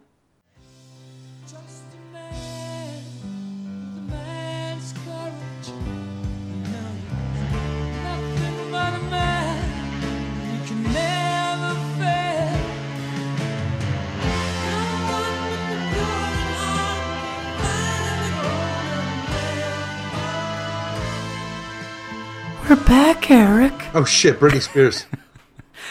It's not Britney Spears. or is it my girlfriend? It's Harry Styles from One Direction. Okay. Let's go. Okay. What's your next book, big boy? Why, why does Harry Styles talk like that? I don't know. He's a grown man. Is he? I don't even know. He... He's got crazy hair. All right. Cool. You know who else has crazy hair? Who? Bat-Mite. Oh, Bat. No, you've never seen his hair. How dare you? I say it's Bat, crazy. That's why Bat-Mite number four, written by Dan Jurgens with art by Corin Howe and Mike Atiyeh. Booster Gold needs our Mighty Mite's help in saving the future. Too bad that Bat-Mite sees this as an opportunity to fix Booster's image. With a snap of his fingers, he creates a more Batman-like Booster, now known as Black Gold. Black gold. The two go to Gridlock's Vault of Timelessness, where they wreck up the joint and begin feeling. And I begin feeling like Gridlock's the hero of this story, because we're actually a lot alike him and me. How are you? With all this going down, it's weird because nothing actually happens in this book besides for the supposed heroes breaking and entering and damaging private property. Bunch of jerks. Yep. You know what's funny in my notes I'm looking at right now? I my second note in the book is Gridlock is Eric. I can see him sitting there twirling his freaking hair with all your freaking. Uh, are there Imaginext in that lair? If there was, if it was mine, it would be. Yeah. Uh, this issue I liked. I was disappointed by it. So was I. Yeah. Uh, Dan Jurgens obviously is the creator of Who. Uh, Booster Gold, yes. Booster Gold, and I really thought that there was going to be more. I don't know, more Doesn't have a lot to do with all of this. And Booster Gold, number one, is crazy. Yeah. He's a crazy character. I really thought there was going to be more of like a, a skewering of that, where you get the creator who can really poke some fun. Uh, you didn't really get that. You had the perfect opportunity for the creator of a character to toy with his personality and do something different. And all he did was change his costume to black. no. Like that is a missed Yep. opportunity. And I, I'll tell you, I like Skeets. No, Skeets and- is fine. Skeets is like- Skeets. The big thing was that, that Booster Gold to come and say, uh, call uh, Weed Shaggy Yeah. and use some of that. But again, that seems to be uh, three issues past that. Right. You know what I mean? It just, Well, that's not really because we only really met I Weed know, but last still, issue. that's, I, you had him the issue before, though, at the end. Only we knew end, right though. away. We said right away, it's. Shaggy. So it's not really a joke. It's It just seemed to me like now it's like, okay. You're a joke. You got like them around- apples? Oh, really? It just seemed to me like, okay, you got around to it finally. It just seemed weird. But I, I like Bat-Mite. Uh, this issue is not my favorite one. no, it's not. It's probably the weak, one of the weakest ones. Yeah, uh, which is odd because we're, you know, I really thought that this was going to maintain, you know, the hilarity throughout. And I don't know. It just, the whole It had its moments, but they're playing on the same jokes now. Yeah, that's, uh, yeah, it really. And, It's like uh, reading an Army of Darkness comic. It's Yeah. the same thing over and over again. you and that horror comics, but you, you also get you get more gridlock, and like you said, that's the worst. Is that's what we want, and it's That's almost all like I want. was waiting for gridlock to go. Listen, I don't like you. Let's get back to the meat and potatoes, because really he seems to want what uh, most people do want. It's it's it's odd, um, but yeah, I don't have a lot to say about this. I love. Gridlock. By end of the series, I really want him to win and make the world You want him to endless win? and it's just- 1985. yeah, it's just that. Uh, obviously, Bat-Mite wants everything to be 90s. He Yeah. wants everything dark. And uh, again, making uh, Booster. Again, remember when um, it's just another play on what he did with Hawkman? Exactly what But it was. But at least was Hawkman's hilarious. personality changed. And I thought it was hilarious. Yeah. Uh, this was just like, oh, we're going to give you, you know, they want that. And it just. It Black just- costume. yeah, it just came off just like tame. It, Yeah. it wasn't enough. Then you get the side story, the backstory with the roommates, with Shaggy, Weeds, and the woman. Reagan. Uh, yeah, Reagan. And that's like, that's fallen flat. Say all I got with this because there was like I really thought we were going to jump into where she's like you know observing him for the government like she's Yeah, supposed yeah, to. We found yeah. out, But no, we start this issue with Bat-Mite destroying their kitchen. So she blows the fuck up because on top of destroying the kitchen, he also burned up her family photos. she, family all her family's gone apparently. This is all she has left of them, Yeah. and it's destroyed. Booster, after their adventures, he has no hard feelings. He goes back in time. He saves it. But I gotta wonder, Bat-Mite destroys the freaking uh, the album, Yep. And then he just presents her with a, a fresh one. It creates a paradox for one Yeah, thing. yeah. But um, she open she like welcomes him back with open arms. Oh yeah, she loves him then. You know that he's going to destroy something next day. And she, he also pretty much just wrecked the whole apartment too. I know she's very upset, but it's There's almost like her refrigerator. Well, uh, yeah, it's almost like I come over, punch you in your fucking face, break your nose, but I said it, and then you love me. I set your nose back. I'm like, hey, it's good as new. I love you, Jim. maybe maybe give me an ice cream cone. No, no, just set your nose back. Give me a goddamn ice cream cone. and cone. then you know tomorrow I'm kicking you in the balls, donkey punch. and it, it, it did. It was weird. It just ties. It's it's again this this six issue mini was going to be nonsense as it was. Yeah, but I'm it was okay with fun. that. But it's it's actually to me it's it's really running out of steam. Quickly. yeah, it's run its course already. Uh, and uh, I don't know where is it heading next next issue. I didn't even. I The didn't inferior even five. Okay, and then it says the inferior five, and then it says the superior six. yeah, so the thing is too, I am not familiar with the inferior five. Yeah, I, So it's going to be a completely fresh issue again, for me. maybe maybe that's what we need.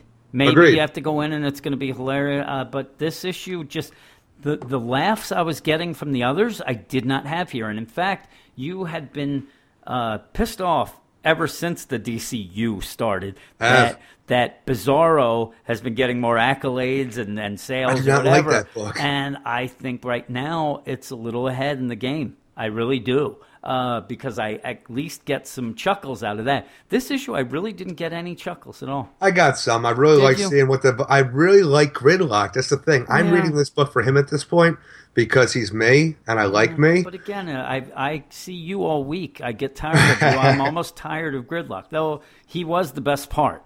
But Yeah. I, I'm telling you personally, he was the best part because I'm like that motherfucker's Eric. What the hell? But yeah, He, I, he hates the new the youth generation, selfies, all the technology, shit like that. Wants everything to be like 1985. Has all his freaking collectibles. Yep. All the things you want. But again, half the issue is uh, kind of explaining who Booster Gold is. It's So weird. the people, and uh, again, if you're going to have that, you don't, you know, just throw them in there and have them do crazy things because of Bat-Mite. Well, we have that in our next issue too. You know what I mean? You're there. What is what's Booster do? Nothing. Uh, Well, I'm saying gets- in, in general, what does he out. what does he usually do? He can He- time travel. Yeah. Why don't we have that? Why does he does. He gets the photo album. Well, he, I'm saying in the issue itself. Why doesn't him and Bat-Mite go all around and completely screw up time Well, and then have to change things? That would be that would be a you know fun what I'm saying? issue. That's what I wanted. That's what I thought it was going to be. And then have Skeets chasing them and have stuff and have crazy stuff. Like have them go to like weird places like uh, freaking Vanishing Point and have like you know, um, Legion of Superheroes, 31st century. Yeah, yeah. Have uh, Bat-Mite ruin the vanishing point. Uh, pretty much is going to ruin all of everything. Have something where you fuck around with continuity, which then Gridlock can be upset because he likes his continuity, so he's more like you. You know what I Hey, mean? hey, have hey. stuff like Don't that. bash on continuity, well, man. that's you know what I'm saying. Like have that. What you get is. Uh, Nothing. You get Yeah. him fighting, and then the only thing I, I actually did kind of chuckle when uh, shit gets ruined and Bat-Mite's like, "What? You beef about a nine point eight instead of a 10? And it reminds me of people get pissed off at us when Yeah. you give like a nine five and they wanted Well, a he- ten. he's talking about the freaking uh, the comic know. value It, it just made me laugh, though. yeah. Uh, it just, in general, I, I thought this was a missed opportunity, especially because Dan Jurgens created Bus, a Buster, Booster, which actually, there's where I laugh because he does call him Buster Gold. Yeah. And that's what I used to laugh at you. I used to say, hey, what's up with that Buster Gold? You used to So I used to tell you at me. about Booster. Yeah, and before I even read. And uh, you used to get mad at me, and so I said it on purpose. Uh, what'd you give it, Eric? I gave it seven out of ten because I I based it on its own merits. It's not a it, the art is great still. The art's consistent throughout the entire series. Yeah, I like the art. The art was good. and I'm saying even though I don't know, I I think I went a little high on this one now. I, I would have given it a six five. And again, uh, before we talk about the last book, I think I would have said a six now, I'm telling, maybe. yeah, I'm telling you, in general, this was a down week, and we didn't have a lot of books. But boy, I I had problems this week with these books. A lot of nonsense. I don't know, man. I, Green Green Lantern was good. I like Batman Green Beyond was good. I like Lobo was Batman good. Beyond, I like Lobo, but that's three out of eight. Didn't you like? uh Didn't you like Midnighter? Uh, it was okay. I and I'll give you that. I like Midnighter only because it was better than the other issues. Agreed, So yeah. I was kind of judging it against itself. And The only boy, real stinkers really though is fucking Green Arrow. And yeah, I know, or- but still, there's a lot. As we talk, there's a lot of sixes, six fives. Yeah. It just, it just wasn't a great week, and I think it's Our Detective off, was down. That's yeah, and I, I'm telling you, I think it's coming off in the way this podcast has gone. I think everything's a little down. We're a little miserable, and we're going to finish off with a book that I didn't like, Eric. Oh, I didn't like it all. one, and this is a book that I have been preaching to the mountain, preaching to the masses. Omega Men number four, written by Tom King, art by Toby Cypress and Romulo Fajardo Jr. The Omega Men has been one of my favorite new books in the DCU, but this issue isn't the reason. After the slow burn of the first three issues, Tom King pretty much slams on the brakes and gives us the backstories of a well backstory of a well-established character, Kyle Rayner, and a rehash of Kalista's uh, backstory that we got last month. Sure, we learn a couple of things: why Kyle went to the Vegas system in the first place, and how Bullshit. Callista came into contact with Primus. But there is so much more I want to learn. Add guest artist Toby Cypress to this, this mix, and I may have been generous with the score I ended giving it. I, I just, I don't, I, I really, the minute that I said, I even put in my review, I usually don't mention art much until the section that we usually talk about art. It was one of my first sentences was, usual readers are going to be thrown off because It's this, god-awful. this art is bad, and it's almost. I'm looking at it now. It has a um, almost like a Gotham by Midnight feel to it, and there's no way it should.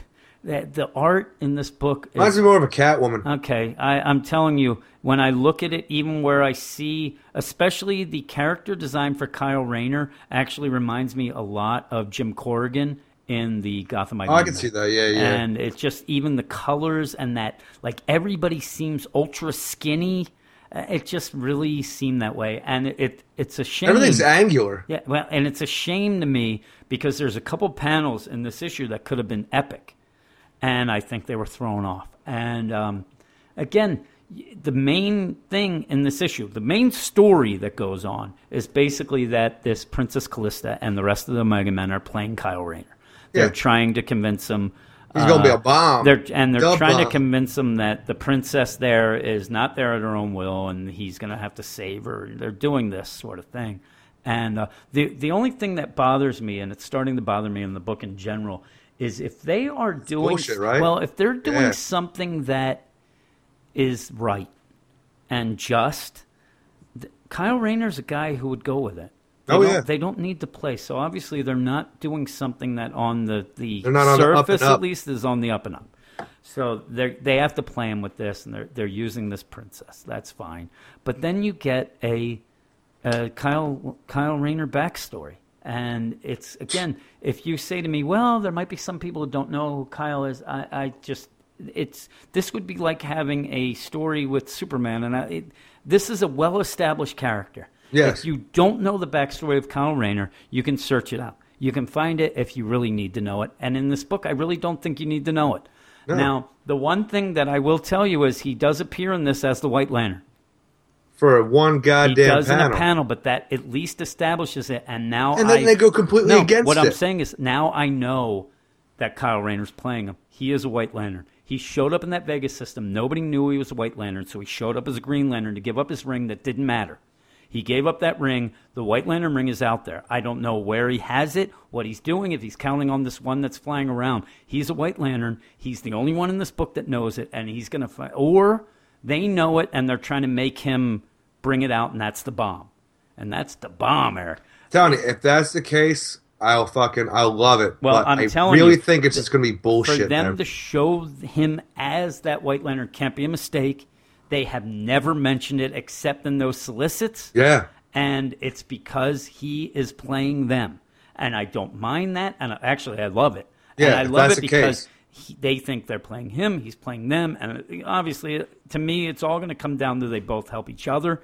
But he is a White Lantern, and he's doing this Green Lantern bullshit just as a ruse to them. and it- Speculation. and it's gonna it's gonna bite them in the ass. Hopefully. And again, like I said though, that might be the bomb that they're saying. That might be what they. Oh, you got the bomb. We want him to explode. That might be that they want the White Lantern. Could be. And he's been playing that he's he's not that. Um, did you like the backstory of of Kyle? It was fine, except for her, him holding Alex DeWitt because she was all fridged up. There's Yeah, no reason him holding her like that. they kind of and again, Her body only- should be all folded over in his the only thing I th- the only thing I thought of is that that's what he wants to think in his mind. You know what I mean? I got that too. you Actually, know, I just that- wanted to explain a bit. that it's there. Well, then they have that. They show they at least show him showing up in the Vegas system. They explain that the Guardians made the worst deal ever and would not allow a Green Lantern into the into the Vegas system. He gives up the ring. Again, this is the only reason there's it's so weird. You don't really know why the hell he would care about these Omega Men except that He's like, oh, I'm a peacekeeper. There it is. I heard their their citadel against the Omega Men. I was Yeah. to come to do some peace. Kyle Rayner's a good guy. I think that he's up to more right away. It- I'm it- telling you, if that's the case, I don't have Yeah. any faith in this book to give me anything. I know, but it's just like they just showed him as a, a white lantern, and then he goes and just gives away his ring. It seemed odd. Again, they they have it. Then he gets basically the Omega Men fuck him and punch him, and in the in the thing, and then fuck him. in the thing, it looks like Doctor Doom. I'm like, what the hell's going on? But then you get the next part, which is Kalista with her backstory, which we pretty much know. The only thing it gives you is a It gives little a little bit more. a little bit more information about the Vegas system, but it's nothing. And also, it, it almost shows you how she came in contact with the Omega Men, especially Primus. yeah. It doesn't really do anything for the story. No, I'm telling you. I skimmed over this part because it, I, I don't need to know all the ins and I outs of their fucking and see- religion and their government and what they believe. People. You Yeah. see their different approaches in the system of how they deal with natives, and They kill again, 'em. Yeah, and like some enslave them, some do, some use religion and use bribes. It's all this hooey. Uh, uh, actually, people on the site have commented they really like that. Um, but then it just ends Fuck with well, it ends with Kyle and um, Kalista hugging. They look like they're about to kiss, and then um, Primus getting pissed off. He's Yeah. been watching the whole time with Tigorr, and Tigorr's a dick. He's like basically. I'd do the same thing if I was Tigorr. He's basically rubbing it into him, and I don't know. It turn it's turning into a cuckold. I got I got one big piece of friggin' uh, note here. Okay, what's that? This issue is bullshit. Yeah? This series is bullshit. No, it doesn't jeez. make any goddamn sense in the continuity, and all we had here is a clip show in the fourth issue. Yeah. Bullshit. I know it is, and here's the thing that I'm going to Hey, I tell want you. to finish my thing. How about this? Okay, right. you you finish, and then I'll tell you something. Not only that, but when we finally get to some new stuff about this world, I don't care because I'm so angry at the inconsistencies in this continuity. Mm. And to throw a bit of icing on the shit cake, we have Kyle Rayner cheat on Carol Ferris. Yeah. This book can go fuck itself Again. for all the damages it's done to these characters and for all the damage it's done to me. Yeah, but guess what? I really that's why I think this is him play. They wouldn't. I don't think they would do No, that. I know, we talked about this and I in the think week. I think that he's playing it up. I think he is the one who's going Hey. to have one over on them. Don't worry, Carol. I was only playing. I didn't like when I Well, fucked he her. didn't kiss I her. thought he of you. hugging her. He- They never kissed. And uh, No, I get you. they're- They're, they're about the to do something, and Primus will just interrupt them, like, "Hey, buddy," and then He turned off like- the monitor. He didn't I want to know. see anymore. But then, um, the the thing that I said, I went on and on in my review that this was filler. This was a filler issue. It was a placeholder issue, which is ridiculous for issue For number four. issue, yeah. But also, you get the idea that Toby Cypress is on as this guest artist. Something seemed to happen, and it threw something in the you know something happened where this happened. And the reason why I DC think shakeup. no, well, I the reason why I think that is true, I gave this issue a six out of ten. Right. Through the whole review, I was not flattering, except that I said I, I've loved the series up until now, and I didn't like it. And did you see who retweeted the the my Yes, my I did.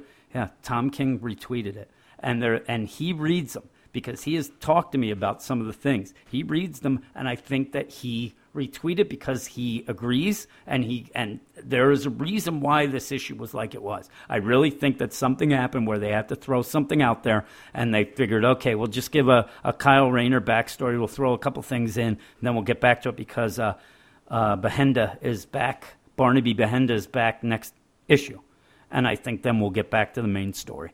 And you get a little bit out of this, so it's kind of a, you know throw in bonus. It's bullshit. I don't get There should be no reason, but I'm telling you that I think that Kyle is a White Lantern still. Oh, no, I- I and I the- think that the he's theory. playing him, and he's not cheating on Carol. And He I did. would love to have Carol show up. No, I think they were just laying there. I don't think that Kyle. He put his dick inside of her. I do not think so. I don't think so. That Green Lantern dick of his. Yeah. Should have been a White Lantern actually, dick. If you, I'm looking through it. Yeah, at the one point they are in separate beds. Then they are. They're embracing each other, Eric. Yes. I think that he's just kind of. He goes in for the kiss. Okay. Again, no, I'm looking. She actually seems to be trying to kiss him, and Yeah. he's not doing anything. And then he kind of turns the side. They're just sitting there. Uh, they're friends, Eric, like Mike and your girlfriend. Ah, Friends. Poor old Primus is getting cuckolded. he's like in the he's the guy in the uh, closet who's going to pop out at the end and finish off. Dave from work? Don't see. Oh, You are going to cause troubles. Anyway, this issue ends as it always does with a Duke of Wellington quote. Duke of Wellington. There's no Duke of Wellington, or I would have Every given issue, it a better yeah. score. Every uh, yeah, issue. I actually said to you Being that, born in a stable does not make one a horse. that is Being, that is being born in a stable does not make one a horse. William James says, compared to what we ought to be, we are half awake. And that's what is going on because Kyle has just finished, and you know when you get tired after that. Oh, I you do. kind of drift off. Like you said, it is not lovemaking, it's a race, Eric, and you always win. Damn right. That is your quote. Um, yeah, I gave it a six. What would you have given it? Um, a three. Well, I'm telling you, actually, I, I even said in my little uh, intro, I probably went a little high on that, uh, only because I really do love this series, and but And I the art, not. the art was just it was not good. Horrendous. It didn't help, and I like I said, the art in this issue is usually. I'm telling you, it's half the appeal to me to this because everything has that like warning look. It really has like a almost like a pseudo realistic cartoon. This is all cartoon. It's like you said, the perspective is off. It's angular. It's just odd, uh, which is a Inking's shame. bad. The coloring's bad. Yeah, that's a shame. You're bad. I am bad. Yes, you are. Uh, that's the podcast, Eric. We Excellent. finished up. We didn't take five hours, so maybe some new people can jump on. All you current listeners, you're just gonna Suck to- it. You're gonna have to deal with it because it, it killed me. It killed me last Killed me week. as it well. really did. It took me so long to prepare for that podcast and then to do it. It took three days. That's a bunch of nonsense. I have kids that I don't even know their names anymore. I have a girlfriend Yeah, that's they- seeing somebody else on the not only that, but my uh, my kids started school last week, probably failing already because I, I was so tired that I couldn't even help them out with their homework, which their mother would say I never do anyway. My help with the homework is, did you do your homework? And they go, yeah, fine. All right, that is fine with me. But guess what? Next week is another book-filled week. I had to take a drink there. My my throat was killing me. You didn't have any sort of comment on a book-filled week. No, I was just thinking I have to help a buddy move in Easton next weekend, so it's going to be a kill me. All right, you're going to be sick for three days. All right, next week we have. Sick of you. Yeah. Action Comics. Does your face hurt? Oh, it's killing me. Action Comics number 44, which I hear down the line that it finishes up the truth story. That seems like a bunch of bullshit. Yeah. We also get one of our favorite books, which I'm really going to be sad when it ends. All Star well. Section 8, number 4. We get Bat- Yeah, yeah. Batman number 44. So, again, you'll have the big issue of the week. We'll see what happens there. We get Batman Superman number 24. So, we're back with Action Comics and Batman Superman on the same week. We have. doesn't make sense to me. You Yeah. have four weeks in a month. I know. You put one out each week. thing just seems jumping around. It's more I, I don't know. In Jump my mind- in my mind, Batman, Superman jumps around a lot. Um, then you get your favorite Catwoman number forty four. I'm not reading that. Better be a flash We review. get Earth Two Society number four. I don't we want to read that. Um, we get Gotham Academy number 10, which Joel will be doing on the site. We have Harley Quinn Road Trip Special number one. And I had talked to you, I might ask Reggie if he wants to do that. Um, but if not, I'll do it. I actually like the Harley Quinn specials. Yeah. They've been pretty good. Remember that one? It was the Comic Con one Yep. where Harley pretty much gets gang raped by a bunch of jokers. No, I, I don't think she gets gang raped. That was all sen- uh, consensual. You can't rape the willing, is that what you're telling me? Okay, then you get Justice League United cocky. number 13, which I'm actually very sad that I took that book. You're liking it a lot more than I am. I am. I hope this is Batgirl and Steel, Steel. and Robot Man, right? Yep. Yeah, uh, that seems like a pretty crazy team. We'll see how it goes. Uh, we have new Suicide Squad number 12, which I enjoy. So We both like love New. Suicide Squad. You have Red Hood Arsenal number 4. It's a funny, good book. You have Starfire number 4. And fuck me, I don't yeah, like that book. Yeah, so we uh, it's it's a one of those weeks where it looks like there's a bunch of books that we like and a bunch of books that we don't. So at least there's I don't know you you've been liking Batman since you took it over, Yeah. and I'm looking through there. I like Catwoman while you don't, and I'm hoping Action Comics and Batman Superman actually uh, now that the true story is coming to an end, I hope we get some answers Me as because well. it's ending, and boy, we're not getting much. I don't know. And Earth 2 Society better do something. Ah, yes, and on the site. And you know what? We didn't even mention anything about any sort of. I don't think we even said the email address.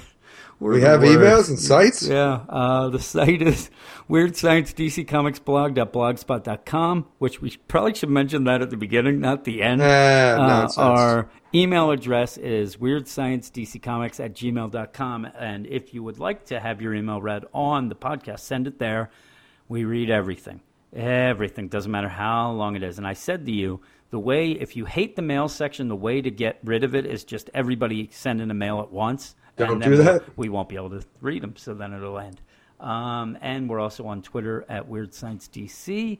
And yeah, come by the site, check out our reviews, all that sort of nonsense. What do you think you're going to do this Monday on Just for the Hell of It? Puppet Master 5. Are you going to finish your Puppet Master? Oh, yes. I, I want to do that this week, but since Wes Craven died, I did a Nightmares on Elm Street. Yeah, I did Bob's Burgers. No, that was a bomb. I don't know what I was thinking. I think I'm going to continue the um, Rick and Morty. no Bill and Ted. I think I'm going to do the Bill and Ted. They don't have a Rick and Morty comic, Yeah, they do. do they? I thought they did. No, they don't. That's too new a show. I'm going to do the. Oh, but it's been on since like Bill and Ted. 2013. Yeah, it's. I don't think they have a comic, or I would have seen that by now. Though we do love Rick and Morty. That's our new thing. Yes. Yeah, but uh, I don't really have much more to say. I'm actually pretty tired. Me as well. Yeah, my uh, five-hour energy is worn off, and I'm ready to pass out. What do we say at the end, Eric? Everybody have a great week, and we'll see you in seven. And we will see you in seven.